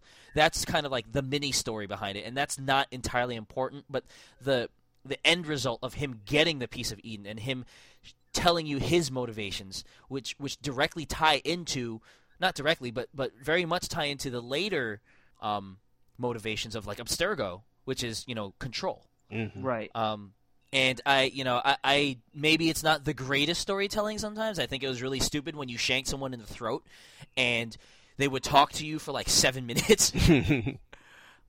like, but I think that, that which was is- just which the is, by the way, translating like doing something special. yeah see I think that's the same I think the same thing Al I think it's just inferred like information uh, that you're receiving that did not actually happen in the in what would have been the real time at that point when the assassination would have been taking place. Uh, like it's just because you're reenacting the assassination through a through a machine, you're just getting like yeah, you're getting I- secondhand knowledge by via that. I think. Right, but uh, for me, there's two elements to that. One, it just seems stupid. Two, like what they're actually saying. Um, sometimes it's cool, and then sometimes it's just like, all right, come on, just just die already. I don't want to sit here and listen to this. Just die. And I think it's something that in Assassin's Creed 2 they really fixed. When you kill them, there's like five seconds and they die. They say Yeah. something, yeah, but then they, they die. And it seems, A, it seems like it makes more sense. And two, they take care of all the exposition that they would have said while they were dying earlier while you're doing the investigations while you're going through the whole process and i just think that they handled it better like That's what I was gonna say. Is that Yeah. they definitely fixed their their storytelling convention, like from the first to second game. Because in the first game, they probably weren't really sure how to express Right. their story, and they did want to try it. Like you know, they were keeping certain things under wraps. So like you know, you don't really find out everything that's going on until the end. So like you know, through the majority of this game, you're just going on these assassination missions, and they need it to seem like you're on this storyline and I mean, ultimately, most of the stuff that the guys say when you kill them is inconsequential in the big picture, and but you know they can't be revealing these important storyline things through e- uh, about the piece of Eden and um and uh, Abstergo and all that stuff. And uh, what's the guy, the guild leader's name? I can't remember his name. I'm oh which one uh, al mualim yeah Yeah, they can't really like reveal too much about him as you're killing these guys until you get towards the end. So you have to feel like you're getting during when you're first playing through Assassin's Creed before you know all this stuff. You want to feel like you're getting some sort of story after each kill. You don't want to feel like it's a kill and then just go to another one and like nothing's actually happening. So I think that that was just their way of trying to, you know, get some sort of player investment in the actual mythos that you're that's surrounding this game, and then uh, once they got to Assassin's Creed 2, none of that stuff was important anymore because that by that point you know what the bigger picture is, and that's the story you care about. Right, right. Th- now there's um there's another crit- uh, like the the biggest criticism out there, and it's one that I share, and and a lot of people do share, is and, and I think EGM was one of the first, not the first, but like that was one of its biggest criticisms that everyone like kind of you know went to is its repetitive nature of um, you get to uh, the town, then you climb a viewpoint, then you go to the guild, then you do investigations, all of which are almost the same thing. Like there's only pickpocketing, um, there's only pickpocketing, eavesdropping, which you know I, I didn't have as much of a problem as Hilary did, you know, whatever, um, and uh, uh, uh, informant missions, right? Then you got the side missions, which are, are side things, but they're not the main, you know, gathering things. And you do that, you do maybe two or three of them, you go back to the guild, you assassinate. You go back to Al Mualim, you get a weapon back, you go back to town, you rinse, you repeat. You know, and it's just it, it, it's it's very very grating, and I I had the criticism though for the for the viewpoint climbing. I really didn't mind it so much. Um, but that, That, was, was one my of the biggest favorite part of the game, honestly. the viewpoint climbing. Yeah, because you get to see the whole city, and it's like it, it just looks breathtaking. Yeah. Um, but you know, you've got that, and then there's this interesting. Uh, again, this is from the IGN review, and I'm not I'm not trying to pick on the IGN review. It's just that there's certain things there's certain things that I you know see here that I think are very interesting criticisms. So he says. Um, the moments with Altair are well told and interesting, though perhaps a bit too drawn out. But every time the twist elements come into play, saying that whenever you exit the Animus and you're walking around as Desmond, the entire game grinds to a halt. Over a 10 to 12 hour game experience, that becomes grating. I couldn't disagree with this more because the grading part is actually doing the investigations. And when you're relieved from that every time you clear a memory block, it's like, ah, okay, good. I get to take a break and uncover some more of this mystery. Right. And you know what I mean? And you don't e- honestly, in those parts, you didn't have to do anything. You could have just Yeah, went you could just gone to start- bed. Yeah. Yep. So it's something that I, I, I don't know. It's it's it's an interesting, it's an interesting criticism that I can understand from a certain standpoint, but just given what what I got out of the game, it's completely something that I could not agree with. You know, um, but the the most repetitive parts for for me were, were was just it, it- it extended and, and Al, you and I made fun of this when we were talking about Assassin's Creed and the voice acting. It's just everything surrounding it. I mean, there's so it does a it does a really good job of portraying something that could have been. You, I'm not going to sit around and say that I was around Jerusalem around that time and saying, "Oh shit, there's that building that I took a pee on." You know, but they did a very good job of, of, of realizing this world that could have been and, and structuring it as such. But I think the problem with that is, and, and this kind of is a, is a criticism that I had at Halo, is sometimes realistic things are repetitive. If you set a game in an office building, fear, and you rendered the office building as realistically as you could because hey i'm aiming for realism. I'm aiming for something that you know should have been. You will get very repetitive looking levels. True. You know what i mean? Because it's an office building and each floor would almost look the same. And so when you're walking around damascus or acre or or um, jerusalem the, yes the cities have very different feelings from each other but within the city it's not entirely easy to kind of discern one place from the other necessarily. And so, f- for me, at least, this is the way I got it. Walking around the city is is pretty much a, a, a crapshoot unless I'm looking directly at the map and following it directly. You know, which is why that's why Right. the map is there for, and I, I I'm totally fine with that. That's why the map is there. But when you get something, and I'm not even going to claim that I played this, I didn't, but I'm imagining when you get something like Grand Theft Auto 4, which is set in something that's supposed to look like New York City, you know, and you and you have these landmarks, you know, like oh, okay, I'm going to cross a Brooklyn Bridge, I'm going to go to the MetLife, oh, I'm sorry, the Get a Life building, um, or, or go to the Statue of Liberty City, or what, you know what I mean? You have these places to go to, and in in Acre there was a steeple. That's what I was gonna say. Is that?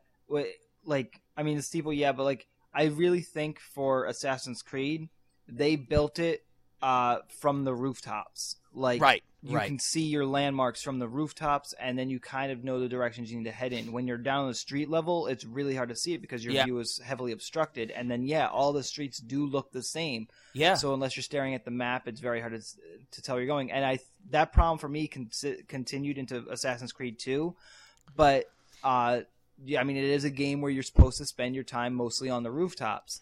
So when you're up there, the traversal part isn't as hard. And uh, just to bring back, because you brought up Grand Theft Auto 4, uh, I noticed the problem with that as well. Even though they have the landmarks in that, it that is a game where you are stuck on the ground all the time, and Does it Um, look the same? Does it look highly, uh, largely the same from that view? yeah, I mean, unless you're going into oh, a like a shame. unless you're like on a main road or like Right. an area that you visit frequently if you're on if you're trying to take other roads or find other ways uh like anytime you're on a side road it just it's really hard to tell where you are in relation to other stuff and where you should be going like that is why they put the gps in grand theft auto 4 Right, which right. helped a little but overall it still had that problem I, I would love to. s- I would love to see an open world game in Tokyo because there, there, there's such diverse areas. You know? yeah I, I mean, the same. The same thing, the same thing, Yakuza, but it's all. It's also not entirely open world. It looks like it is, but it's not. oh, okay. It's not gra- like that's the misconception that a lot of people have on it because of the fact that there's a map in the corner, which is understandable. But it's really more, like I was saying when I was playing it, it's more like a, an RPG. Oh, I was gonna say the third one, but I don't know. Uh, Oh, the third one, I don't. Yeah, no, you know, I, I don't know that, so you, you might be right there. But um, you know, yeah. So it, it, it's something that, that that's so repetitive, and then when you throw in that there are only three mission types, it just gets so you know grating. And I think like I- I also just feel like the mission type with the informant when they make you collect flags is just silly yeah. it, and and only for like gameplay wise gameplay wise i actually think it's okay like if they made if they just made a game about flag collecting and you were just jumping from ledge to ledge because that that kind of reminds me of the tombs in assassin's creed 2 like i was saying last week it's, it's kind of like prince of persia it's an environmental challenge Mhm. like okay but you know, in the context of everything else, just it just sounds stupid. Oh, I'm not going to give you this information because someone stole all my flags and I need you to collect them for me, please. Okay, so you're gonna run around the city, you know, just picking up these flags for this guy while people watch you. O- okay, weird. And why are these flags strewn about in, in the first place? Why weren't they there eh, previously? And again, it's gamey, and I, I'm not one to care too much about suspension of disbelief. They wanted it, but it just seems so silly in the context of everything else. I just Um, think it's silly to have flags strewn about all over the place, and then uh, only when you're trying to collect these flags, you are uh, oblivious. Do they you pop know. Yeah. No, not even. But the the guards and all the other people, they don't care when you're running around trying to collect these flags. But if you're not, then they're like, "What is he doing?" He's going to break his neck. You know? I think that comes down to the same problem that like just a lot of game developers have, especially when they're trying to tell a, a story driven like a game that's story driven. Uh, they still feel the need to put gaming conventions into it. Like Yeah. obviously, Assassin's Creed was built with the story in mind, and then they're like, well, we need to make this feel more like a game, so let's put collectibles in it. Um, I mean, obviously, I don't know. I wasn't there developing the game with them, but that's my, uh, you know, educated opinion or guess Right. on it. Um, I mean, other games still do that too, where they like just will throw stuff. Like I said uh, when I talked about Uncharted Two, I felt the Right. same way. I like, remember that. They actually it wasn't so much Uncharted two as it was Uncharted one, where they had the tro- uh, the the the treasures. But I mean, it is an Uncharted two, but Uncharted two did a lot better of making you feel like you didn't need to go get those. Um, so yeah, like it's just I think game developers. Uh, Uh, just to bring back up Heavy Rain, there that's a game where they knew what they wanted to do. They wanted to tell a story, and they told that fucking story and didn't fuck around.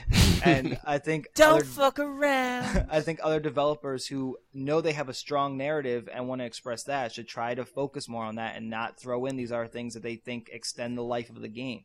Uh, you know, and and, like I'll echo what I uh, I think when we had this discussion, I was still on the other side of the fence where I don't mind gaminess, I, and I still don't.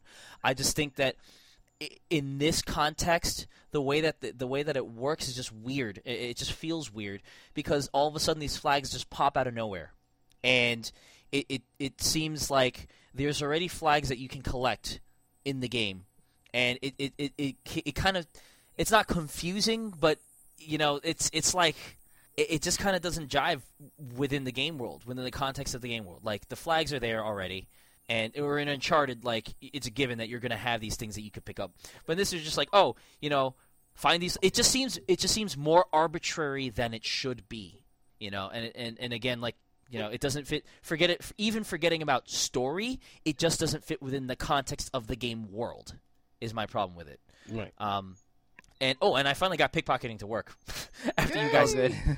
But I think pickpocketing in two is much more fun because like they don't make missions out of it. I think I think Pete already told you this, but like you basically you yeah you do basically just walk into someone. You hold down the A button, and you just like if you walk into a crowd and just bump into everybody, you just go it, it just it goes bring bring bring bring money money money money. Like every time you hit someone, it just bring money bring Hmm. money, and it's like it's just I just got a kick out of like walking into a crowd and seeing like plus five florins, plus three florins, plus seven florins, like float above Ezio's head, Mm-hmm. telling you how much money you got, and everybody just like kind of turn around going, "Oh, what happened to my money?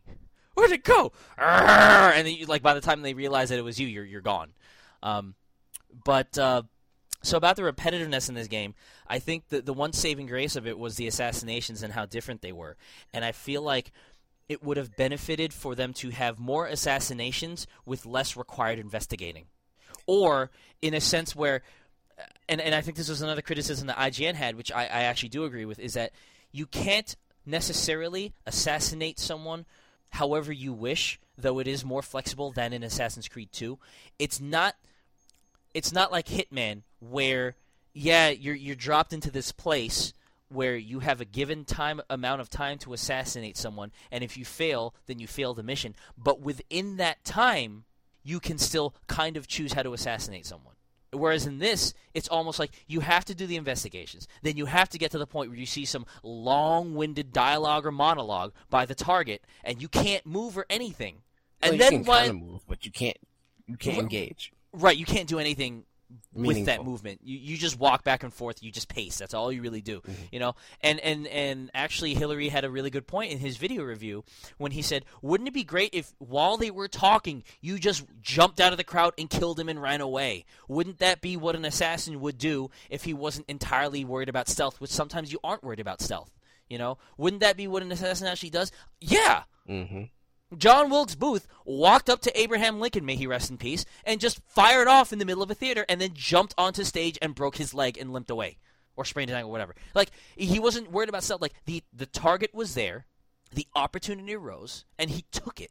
And and that's something that is, was really, you know, that was really dampened for me for this game and, and was perhaps the only, and I don't want to, I, I hesitate to call it a flaw, but the only downer the only real downer aside from like little bugs and whatever about Assassin's Creed 2 that I had was so much was good about that game and then the assassination was just like linear battles, you know? Mhm. Um, and it's the one thing that Assassin's Creed 1 got a little bit better over 2, but I mean, what would you know, do you think do you guys think that would have worked if they did it that way? If they just kind of dropped in the middle and said, "Okay, you know what? This this guy may have a talk sometime during the evening, but otherwise he's going to be going about his work." Kind of like what you said um, Pete, about people having their own lives. Yeah, I mean, I don't think the the drop in mechanic would have. I mean, it could have worked. It definitely could have. But I'm thinking more of leave the open world, but uh, schedule every like make all AI routines the same. Don't make one a special scripted event over the Right. other, and just have like if the technology at the point was what it was, what it was, you know, hyped up to be. Like I said, from when Oblivion was coming out, and they were hyping up the emergent AI and Yeah. everyone on their own daily routine that could like change based on what their needs are, that kind of stuff.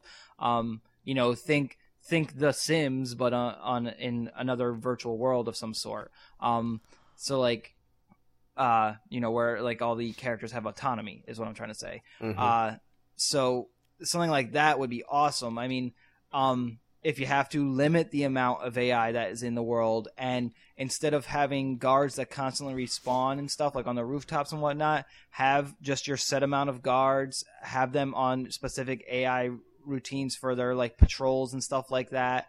And if you were to kill a guard, that guard would be dead for the game, and so you open up avenues for yourself to, uh, you know, figure out your own way into the uh, target's pathway to kill him. Like that would be ultimate for me. Like I think that would have been made the game probably as close to perfect as it could have been. Right. And I feel like th- there's I'm trying to think of a scenario, but um like they, they should make it so that you can fail a mission and you have to start over like you know, if they've wanted to make the drop in work, like the hitman drop in mechanic. Like cuz it, it, you're an anonymous, you know. If you failed, it, it's just it's just like in Prince of Per. If they are concerned about story, it's just like in Prince of Persia. When you die, the princess no, no, no, no, wait, it didn't happen like that. Yeah. And if they wanted to solve it with that, that's perfectly fine. And from a story standpoint, it it works. It's great. You know, I think it's fine. So they could have done it where it's just like, you know, memory failed. Like it, it- they they do something in Assassin's Creed 2 where, at like if you acc- and I accidentally killed two people, like two innocents, like a, a message pops up that says, "Warning: Ezio did not kill innocents in his lifetime." So it's like, all right, you know, you it, sure it's a little bit, you know, it's a little cheat, a little bit cheating, but you know, it's within the context of the story, and there you go. Um, let me see. So, okay, so so de Montferrat, right in in Acre, so he's the one who was who was like having a little you know, hissy fit with uh with uh Richard the Lionhearted, right? right. and you know they have that whole argument on horseback while they're out in the front like where was he before that Who? Uh, Montferrat? montferrat like right and, and this is a hypothetical question it's like where was he before that was he in a stronghold was he out about town was he talking with uh, you know lionhearted yes you can make the big event that argument and then him holding himself up in the corner like a little baby but if you were slick enough or careful enough or sneaky enough you could be like hey isn't that him buying like an apple and some fish at the market over there? Why don't I just shank him right now? And just go ahead and do it. But if you miss that opportunity, there's still that big event, that big scripted event that does happen, you know? And and that, you know, again, that carries over in Assassin's Creed 2 and it's even worse there, but you know, uh, what else? What other criticisms were there about Assassin's Creed 2? Um, you know, and I think those are the biggest ones. And something that I wanted to know is that, you know, for for something that's been considered an open world, and I want to get your thoughts on this. Um, it doesn't, it doesn't. Neither one nor two actually. It doesn't feel like an open world game to me, which for me is a good thing because I don't necessarily like open world games that much. Speaking specifically of something like Grand Theft Auto, like I tried to play San Andreas, and I just I was just like I can't do this. Like this uh, this is not amusing for me. I, I don't like this game. Um, and the same thing happened with Vice City. It's it just felt so aimless. Um, and maybe that's what it is because you, even though you ha- you can do anything, it doesn't feel like you all you can do is anything, and they don't do like they really guide you even in the first one to, to, to do certain things. And maybe maybe that's an advantage of the first one's repetitive nature is that like okay, well you know what you have to do, so you just go and do it. Um, but uh, you two having I, I'm I'm assuming having be, had more experience with open world games is am, am I just off my rocker? And I know I am, but in this context, I mean, I would agree with you in that it doesn't feel like one simply because the the way the game played out, at least for me, is that uh, aside from going to do the side missions, which you know is their way of pushing you out into the world, I just wanted to go mission to mission to mission and like just keep the story progressing. I didn't want to go really just wander around the world or just you know like like explore things. Um, I only did that. Like I said, I, I mean, with the first Assassin's Creed, I didn't get the full thousand points, so I didn't go collect everything. I didn't kill all the Templars. I didn't really do much exploring. I did the, I started the missions, did all the mission intelligence gathering stuff I had to do, and then ended the mission and just Right. con- continuing that. So, and that's the way it felt to me. Is like, uh, yeah, it didn't feel open world because I just wanted to do what I had to do, get you know, take shortest path of you know, le- path of least resistance from point A, starting the mission, point B, ending the mission, and But- not really look at stuff in between. Uh, Um, what about something like Grand Theft Auto? Like, did did you approach that in the same way? See- because I would try, I would approach that in the same way. Like I approached Grand Theft Auto. It's like I didn't, I didn't try to do any side things. I just went from point to point, but it still had that kind of like aimless feeling. Uh, you know? Grand Theft Auto to me does is an open world game because I do uh, like emerging gameplay comes out of that for me. Like uh, I can distinctly remember something like Grand. I'll use Grand Theft Auto Four for an example. Uh, right near where you start the game, there's this like rundown amusement park, and I remember specifically one time I was just uh, I took a car to the amusement park and was trying to get it to drive along the uh, the busted up roller coaster track that was there. Um, and that's just something I was just doing to fuck around. And like there will be times when I will just want to drive around the city and or you know I'll do the thing where you get out and you cause as much mayhem as you can. And I enjoy that stuff in Grand Theft Auto but like like I said with uh, Assassin's Creed I didn't feel the need to like try to mess around with the world at all. So, Um, so would it then be a product of how you approach the game as opposed to how it's built? Because now that I'm thinking more about it, uh, uh, you know, as you were talking, I, I thought I, I thought about the, the gameplay mechanisms in, in, in Grand Theft Auto, and I I got to be honest with you, I don't really like playing the game from a mechanical standpoint. I, I think it's it's sloppy, uh, and I just don't get what people like about it. So I, I can't you know sit there with the controller and enjoy it. Whereas with Assassin's Creed, there's such a heavy platforming element to it, and Altair is such a, a versatile character, uh, and it, and the things that you do are less about the game world and more about the game mechanics. That now that I think about it, maybe that's why Assassin's Creed doesn't feel very open worldy to me. You know, like it, it, the, in, in Grand Theft Auto, to me, when they were pushing the focus on to me, it was more about okay, it's the missions that you do, it's the places that you go, the people you talk to, and all the like all the things surrounding that. Whereas Assassin's Creed, it's like, holy shit, look, I'm jumping across buildings and I'm Michael Jacksoning these people to death, and like I'm, you know, I'm climbing and I'm running, and yeah, it's all about who I talk to and where I go and what I'm doing. But in order to get where I'm going, in order to do what I'm doing, I have to do all these things that I enjoy about video games. I have to, and and it's fun to do them. So maybe that could be it. I don't know. I don't know if you guys feel the same way. I just want to say real quick. For I think it's a personality, like a, a personal thing. Because for me personally, it's the way I come into the games. Like I approach them from the very get go. When I Mhm. buy them, like I know what I'm getting into. With Grand Theft Auto, I know I'm not getting like like usually I know I'm not getting some superb story or I'm not coming to it for the story. Though I'm- four was supposedly very big on that, right? I didn't play four. I'm I never beat four. I, I Oh, don't, okay, I don't even okay. know. I did play missions and stuff, but I stopped about halfway through. Um, for the rest of the time I had the game, I did just fuck around in the world, and then I eventually traded in the game. Um, and uh, the same thing happened with San Andreas. I made it to the last uh, area in there. Uh, CJ from San Andreas. and I never really cared much about the story, but I enjoyed messing around with the world. The only Grand Theft Auto game I, I did beat three, but I don't remember crap about it because that didn't really have any story. And then I beat Vice City, and I did enjoy the story in that, but not as much as I enjoyed messing around with the world. Now, when I came to Assassin's Creed, I came to it for the story. Uh, so that's why, like, I just did everything as quick as I could and did missions specifically just to get the story. I was gonna also bring up um Crackdown because that's another one where ah, yes. Crackdown doesn't really have a story, but it's I don't know what what the deal was with that, but aside from the orb collection, I never really messed around with the world. Like I did wander the world looking for the orbs, but only specifically for the orbs. If those weren't there, I would have just done the actual like gone after the main targets and finished the game and not have explored that world.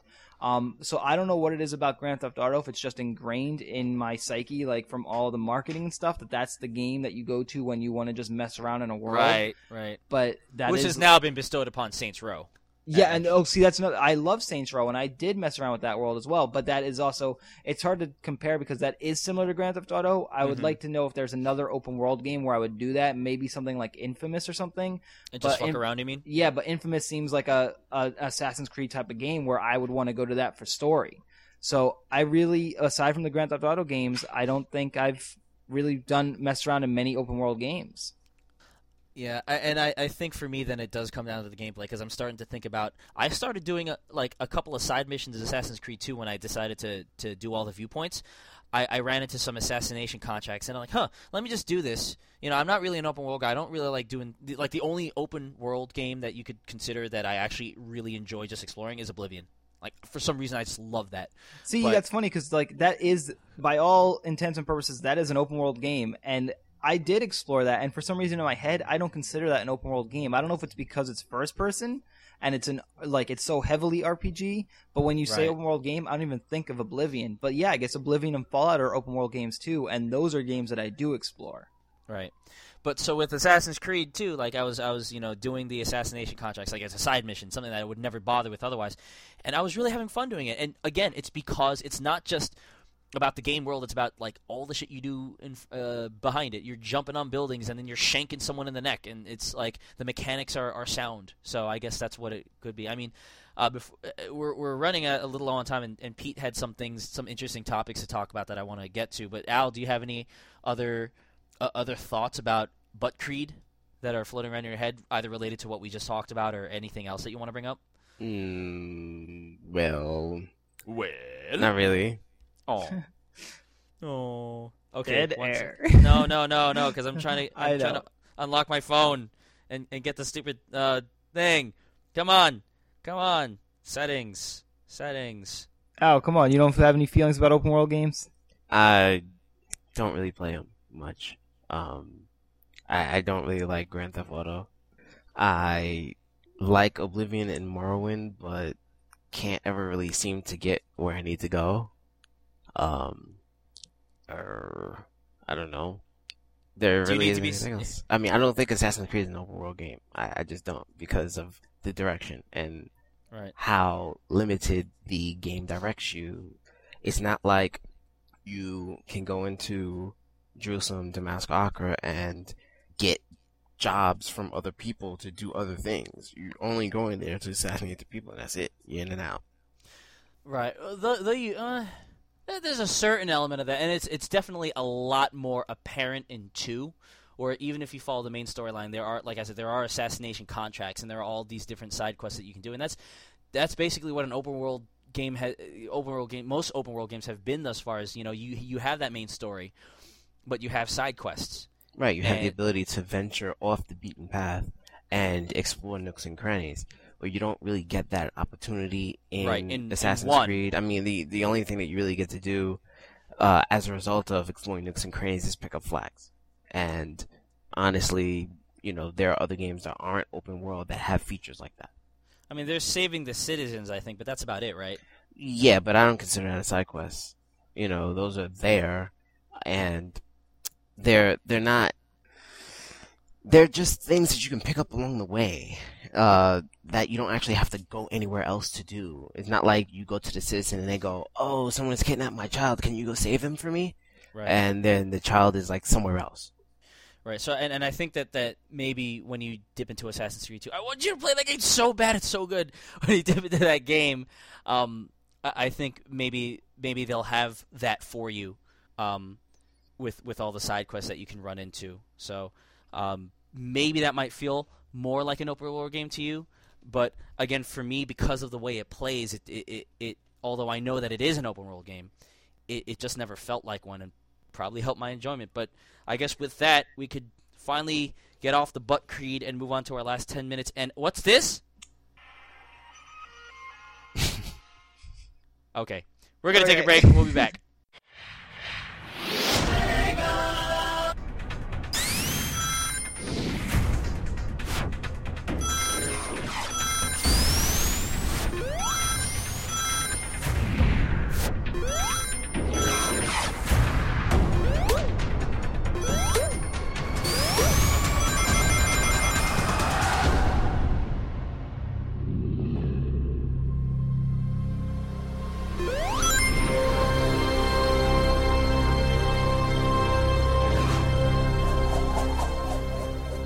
We are back with some nooses, topics, is little bit, some boycotts, some porn, and, and something else. But, uh, Pete, why don't you introduce uh, the, the stupid boycotts that never work? Okay, so uh, last week or two weeks ago, whenever we've been talking about it a lot, the the Sonic one coming, you know, or not Sonic one, Sonic four, uh, The fourth out. Sonic ever. Project Needle Mouse, whatever. Um, the yeah, the new uh, rendition of Sonic that's being re you know redone in 2D, and uh, so fans who apparently are upset about the fact that they're actually trying to make a good Sonic game again have decided that uh, they to start an internet petition and um, get people to boycott Sonic 4 by purchasing Sonic 1. So I'm gonna quickly read over the story here on One Up by Dustin Quillen. I guess that's his name. Um, so he writes, Sega hopes to rejuvenate their flagship, blah, blah, blah, blah. Yeah, uh, one group in particular isn't on board. Deranged Sonic fans. Destructoid discovered an internet petition by a sect of gamers who believe, based entirely on the exceedingly brief footage that's been leaked, that their money would be better spent on downloadable versions of the original Sonic. Uh, here's a quote from the, uh, I guess the petition. Fan, this is, remember, this is a quote. Uh, fans of the Sonic series are like most Sega fans. We want their old games brought back to the glory days when Sega was pretty much the power in video games. Shitty grammar and no capitalization. Sorry. Seeing the gameplay of Sonic 4 has made us has made many of us realize what we already knew. Sonic 4 will simply not be anywhere near as good as the original Sonic games, even though it looks like the original Sonic games. Uh, Mhm. That's my own in- input there. Uh, continuing, either way, we will decide to finally show Sega what the fans truly want: a real Sonic 4. As long as Sonic 4 stays the way it is, we will not buy it. We will. In fact, by Sonic 1 on release in protest of Sonic 4 till we end up with a retool or change. We want Sonic in HD, not Sonic Rush HD. We will not buy a future Sonic game till we get a true successor to Sonic 1 or 2. Uh, Uh, Well, a true successor to Sonic 1 and 2 is Sonic 3, but we, we won't go. yeah, exactly. Um, I don't understand what the hell their point Well, is. three was kind of eh. Why would you Yeah, not want but it a was a true good? successor. They're saying they want a good Sonic game, and again, I haven't played Sonic Rush, but from what I hear, it's really great, and a Sonic Rush HD would probably be really good. Okay, so did you see this footage before they took it down? No.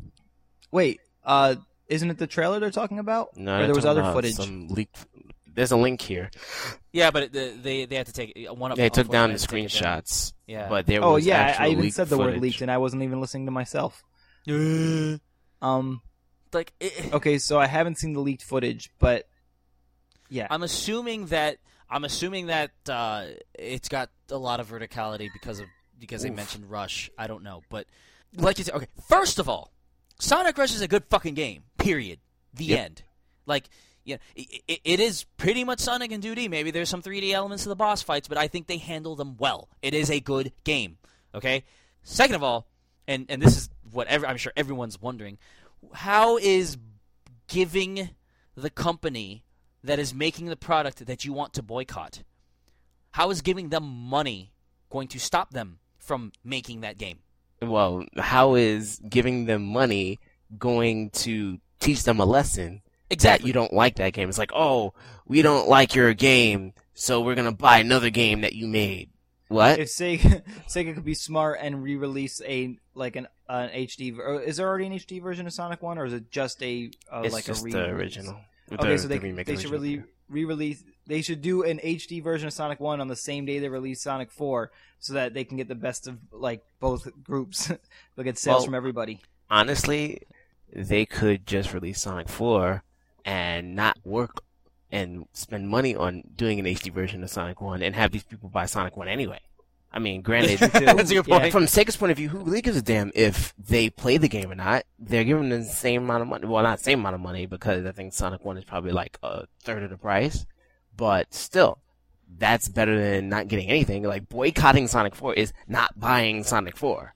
It'd be like the people who were pissed off about Left 4 Dead 2 buying Left 4 Dead. Yeah. Exactly. And and I'm this this this uh line here at the end of the article is is very very descriptive of what these people are trying to do. And the line is um blah blah blah blah blah long ass sentence uh blah blah blah. Long as sentence. yeah, oh, there it is. And what message exactly will Sega get if people march in droves to buy the nearly 20 year old Sonic the Hedgehog instead of Sonic 4? It's sure to be about as effective as shopping at Sam's Club because you're boycotting Walmart. well, mainly because Walmart owns Sam's, Sam's Club, Club, so right. the fucking point? So, uh, let's see. Is this I, I, I just found I found the leaked footage on One Up. Someone has it. So uh, uh, sorry, the leaked footage from One Up on YouTube. So I'm gonna see what's so terrible about this gameplay footage that is so far looking like it's only Shaky gonna be cam. 30. Yeah, look, looking like it's only be, only gonna be 30 seconds of footage, and I got something to say about that, like just that concept, and it looks really pretty. Okay, and it looks like he's grabbing rings and jumping. Okay, and he's jumping off a springboard. And he's okay. He bumped into someone and lost his rings. Okay. It sounds and like it Sonic sounds 1. like you're describing Sonic One. yes, he is jumping off the springboard again, and he's going down a loop de loop. He went across a loop de loop. Okay, and he went into a little hidden area, and he is continuing to jump, and the game is still looking very pretty. He just used a springboard to grab a whole bunch of rings above him, and he went another an, another loop de loop. Okay, I I Um, am not really understanding what is so terrible about this. It's over, by the way. It, for, okay, let's say, for the sake of argument, that within this 30 snippet, 30 second snippet of gameplay footage, that there was something that they took objection to. mhm. Okay, maybe there's one thing they took objection to, and they're going to, you know, uh, uh, what's the word? Spread it throughout the whole game.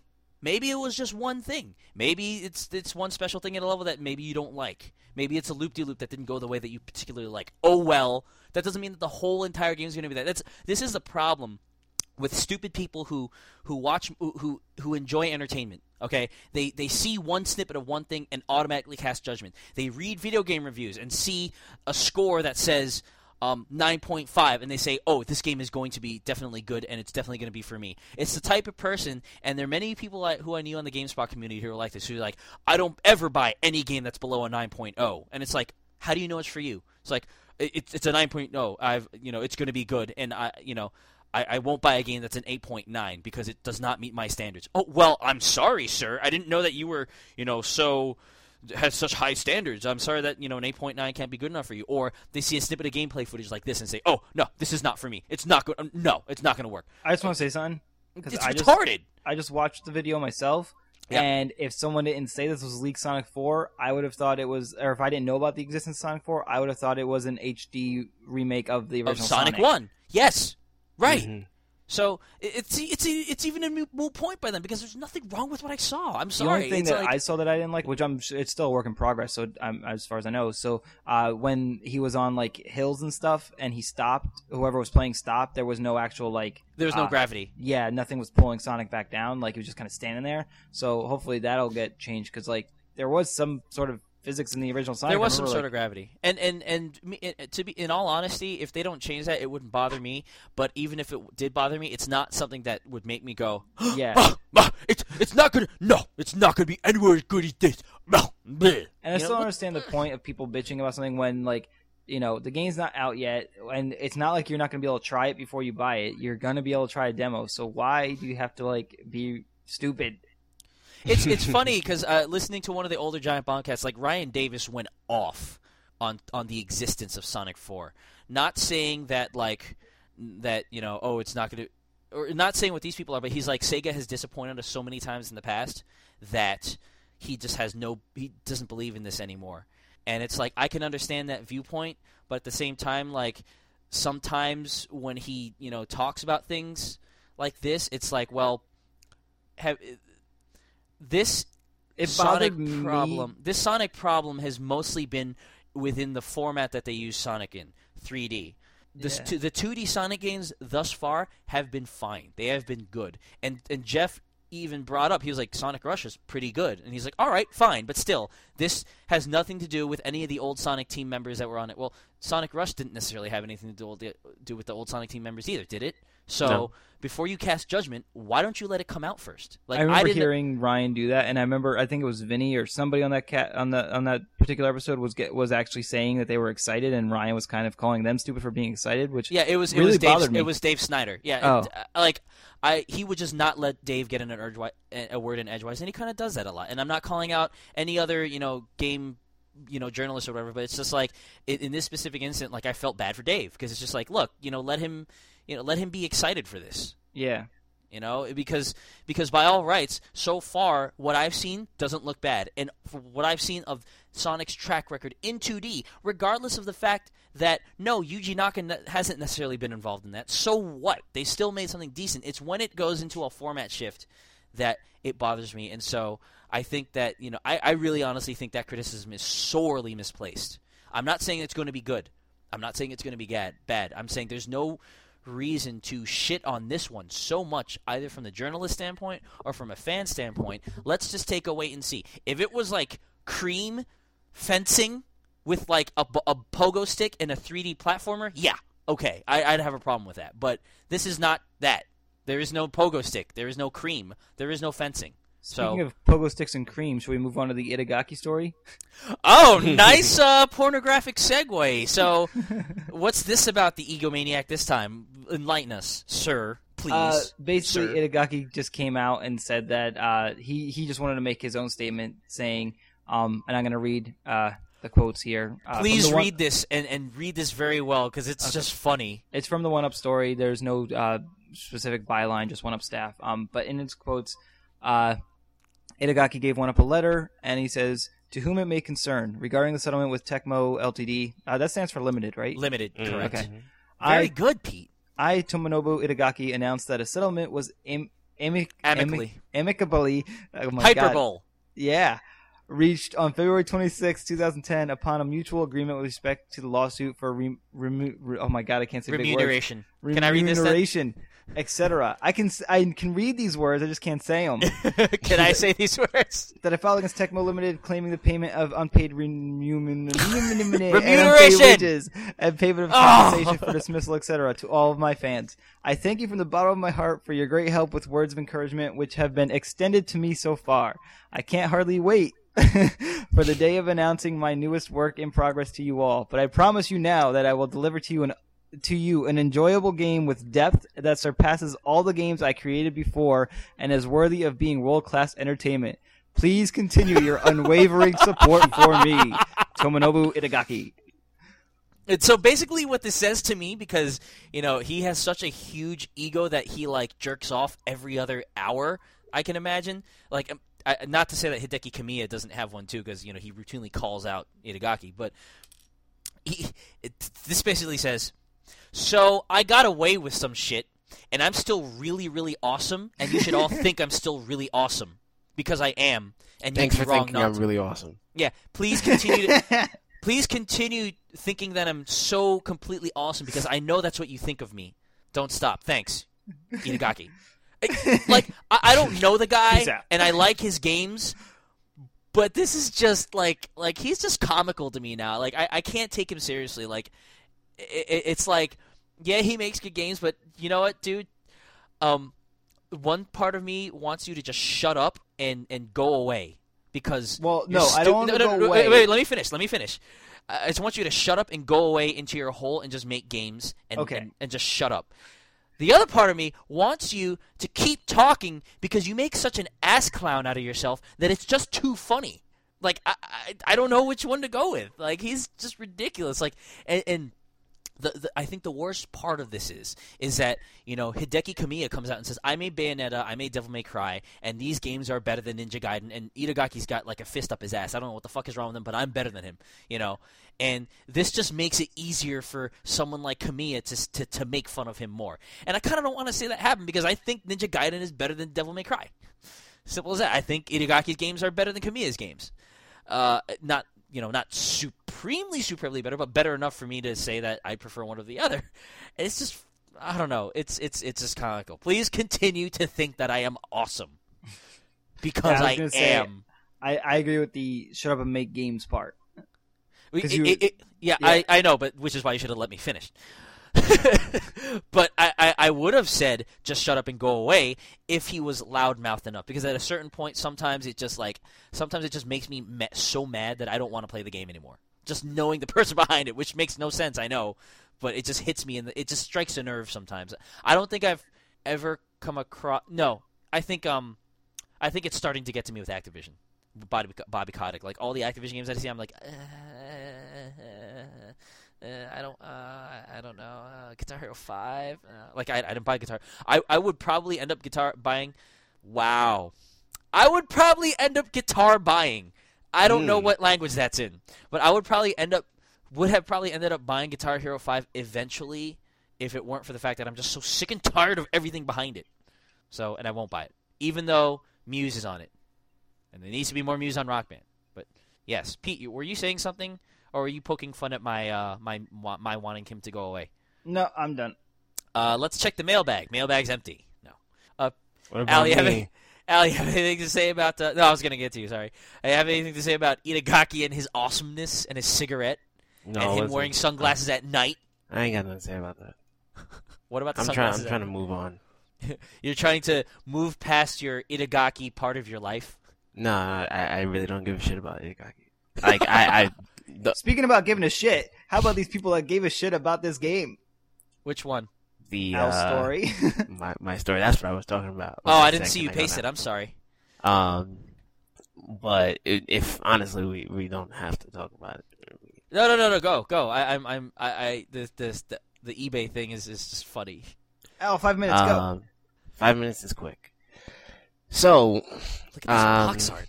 God. let's see, what day was this posted? February twelfth. So last week, based on February twelfth, so it's like February fifth. A lady What? in what last no, week I just got confused February- by the. Yeah. Okay. Just keep going. I was So- confused. a lady had posted an ad in eBay or an auction on eBay for a Nintendo and five games for nine ninety nine. That bid apparently went up to thirteen thousand one hundred and five dollars. Um, the reason why was because of a game called Stadium Events, which was a game made by Bandai that was produced for what is now called the Power Pad by Nintendo, but before that before Nintendo actually bought it, it was called the Family Fun Fitness Mat. Bandai came out with two games that supported this mat, of which there are only 20 in existence now, because after the short run of its limited release, which apparently was like less than 2,000, um, after Nintendo bought the Power Pad and everything, they destroyed all of the remaining copies of family uh, of stadium events. So uh, yeah, that sold with the Nintendo and the five carts, thirteen thousand dollars. now, aside from that, there is a factory sealed version of stadium events that just And sold it- for forty and one it still has it still has a little plastic tag behind it that you use to hang it up on the on the um on the shelf. yes, it is completely unopened. Uh, this is separate from the other uh, one with the mom and the thirteen thousand dollars that she sold the game for nine ninety nine. This game Sold game. for forty one thousand three hundred dollars, Jesus fuck all. and is now the um the the I think it's the most expensive game, like the the, the highest price ever paid for a rare video game, because uh the previous one was twenty thousand one hundred for World Nintendo. Cam- right? Yeah. Yeah. Uh, well, Oh no, no, no! I'm sorry. I'm wrong. That's something that he paid for before. Right. Uh, it's Nintendo Campus Challenge. Campus challenge. Okay. Um, and basically, that's pretty crazy. Like for a rare game factory sealed, to pay forty one thousand dollars is it's a lot of freaking money. I mean, This pisses me off because like just because something's rare doesn't mean it's worth it. yeah, and on top of Oh that, just because it's factory sealed and rare, I mean, you're a collector, sure, and you pay forty one thousand dollars for this game that you're not even gonna open. And do you think that? I I guess he, the person who bought it, must think that one day they're gonna be able to sell it for more. My god! with and, their and you know what? They- collection they, of they rare might games. be. They might be able to, and that's what's sad about this. Right, Like- and then you have to think about the poor sap who just purchased like that game along with another like thirty or forty titles that are all factory sealed and rare for eight point two billion dollars, and he's like, "Wow, I'm sitting on a whole bunch of Nintendo games that I'm not even gonna play. I paid eight point two million or billion dollars for it. Uh, What are you gonna sell it for now?" And um, I find it really funny that you I'm- know the Stadium Events game. I look really closely at this screen that's on the box, and I realize I have this game. Uh, it's world class track meet. Dude, eBay that shit. No, it's not. World class track meet probably won't sell for much because Yeah. it was uh, mass produced with the power pad. It was included Yeah. with every power pad. And mind you, I don't have the power pad, but I have world class track meet. Don't Well, even like. it- And what's weird about that is that I used to have a box full of Nintendo games, which is completely. I don't know where the fuck it's gone. And out of that box of Nintendo games, I have like four, and that's one of them. Very very weird. Anyway. I'm just looking at this price tag, and I'm just like, wow, a thirty dollar console game. And, yeah, and- and that was just- in 1984. And I know that I know it's in 1984. I know it's old, and I know that there's inflation and stuff. But just looking at the price tag, and then thinking about the fact that Super Mario Brothers 3 sold for eighty dollars at places, True. and and Chrono Trigger sold for eighty eight, and Yep. it, I, ah, wow, you know, Yep. and it- yeah. And- but it also makes me think like thirty dollars got you stadium events. Well, now thirty dollars gets us like something like Etrian Odyssey, which lasts you like fifty hours because that shit is so goddamn hard. Yep. So, um, Well, that's just how games have evolved over the days. What? That's just how games have evolved oh, over yeah, the days. sure, yeah, absolutely. But now we can buy Com- uh, Bionic Commando Rearm for ten bucks, Right, and that there's another article on. and I still have to play that. Mm-hmm. There's another article on Kotaku about how games like that, re- digital releases, are undermining the value of the collectible hard Good. copies, Fucking which is good. good. Yeah. Good, But- because it's funny because like okay, so let me uh, uh, let me make a sushi analogy before we end this really quick. Okay, so you know the rarer pieces cost more, and sometimes the rarer pieces taste really good, but sometimes they really don't. And I'm like, I paid X amount of dollars for this thing that I really don't even like. What the fuck is the point? It's just retarded. Like, if if I were to plug in and I probably that, that's what's even worse. At least with sushi, you can eat it. With these games, like oh, I, uh, I can't breathe on it, or else it's gonna lose its value. Oh, you know, Mhm. like if, if comic books, which are you know, if if an issue is, is really good and it has some really good artwork and like the cover is really awesome, like Wolverine fifty or something, I can kind of understand that. But You won't even open it to read it. Yeah, like I'd buy another shittier copy to read it, but you know, be, it, because its content is good. But if you sold me like. Ooh, I'm trying to think of a really shitty game that's. What, but I'll go with this game, whatever it was called, because I closed the window. I don't. Uh, Bandai. Family Fitness. Okay, I don't give a shit. Well, you don't, but someone else does. No, I know, but I'm, in terms of the quality of the game. Right. Even even the the I don't even think they think about the quality of the game. They just think about how many copies are in circulation. Right, but Right, my, like, my, my, that's what- my my point is that like is, is totally what you're saying is the fact that they care about this shit, but not for the quality. And to me, it just ends up making me mad when something sells for that much when there's no quality to it and they don't care about the quality. hmm That's why I'm railing against it. I was just gonna say, like, I think that's why di- the digital distribution of these old games shouldn't actually matter to the collectors because you're not opening the game to play it. You're you want that sealed Right. game, Right. Because it, there's only so many of that actual physical item in circulation. So why does the digital release actually matter? Right. The the DS copy of Chrono Trigger is not the Super Nintendo cartridge of Chrono Trigger. Right. You know, so they should stop whining about that and go ahead and spend their stupid money. Well, I save my money and buy and buy thirty dollar copies of Chrono Trigger for DS instead of eighty eight. No, how much are they going for? New sealed, like five hundred dollars in Super Nintendo. Let's see. eBay. Load up and Chrono Trigger SNES. Chrono Trigger for Super Nintendo currently on eBay goes for Uh, anywhere between sixteen and fifty. There's a hundred and fifty dollar one. Oh, okay, so it's uh, not that bad. Wait, Oh Chrono no. Trigger SNES Super Nintendo factory sealed new three thousand dollars. and on Wait, wait, wait, wait, wait. Thirty four ninety nine. There's much? another one. Thirty four ninety nine. Three thousand four hundred ninety nine dollars ninety nine cents. VGA silver grade mint with vertical seam. What the fuck is that? It- it- it's it's just to get you to buy it. I don't know. Um, it's got wait, it's got the old case thing on it too, which is weird. You know the little plastic case. The, the yeah, yeah, yeah, yeah. That's funny. Wait, VGA silver level consists of grades 80, blah, blah, blah, blah, blah, which receive grades from having small flaws. Oh, it's, VGA is a, an organization, Video Game Authority, and they rated Oh, it. okay, That's what it is. Nice. Okay. Well. All right. Well, this is all making me sick, and I'm hungry. So, Aw. any last remo- Any last words? I already told Um, people to buy Plants vs Zombies, right? Yes, you did. Yes, but you tell did. them. Tell them again because they should. I reiterate that statement. Buy. Plants versus, Versus- Zombies. Oh, I was hoping Al would jump in with one of the words. Oh, I'm sorry, I was busy looking for how much, uh, Also buy Heavy Rain. is going for. Let's try it again. Buy Plants. versus. Fuck. Buy No, Plants good. versus Fuck? Yeah. Hey, buy Pete. Plants where, versus Rain. Just- Pete, where where can we find you updating your status about Pla- Plants versus Rain status? Have you- Well, um, you can find me on Facebook, even though I don't really update my status that much. But I add videos, and they're fun to watch. Wee. Al, hair guitar.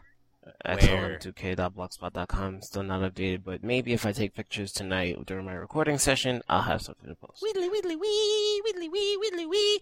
Uh, Shark versus Oct- www.sharkversusoctopus.com www.sharkversusoctopus.com www.sharkversusoctopus.ked dot I apply directly to the no because I was gonna say apply directly to the forehead so Uh, but um yes the versus is spelled out www is necessary and go to drfishypants.com or else he will not save your life with his kidney Oh, one Um, last thing. yep.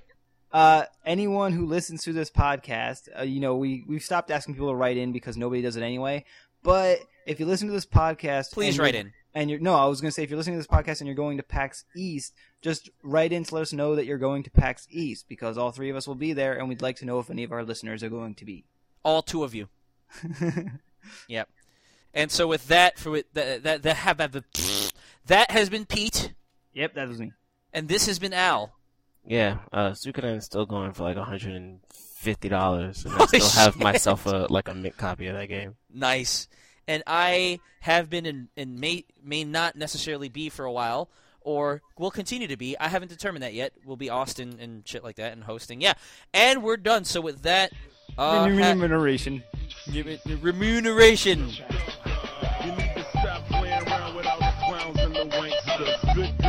Gotta get down with the gangsters. Go ahead, girl, put some back and some makeup on it. While I stand up in the background and check up on it. Michael Jackson, may he rest in peace, should have hidden Remuneration.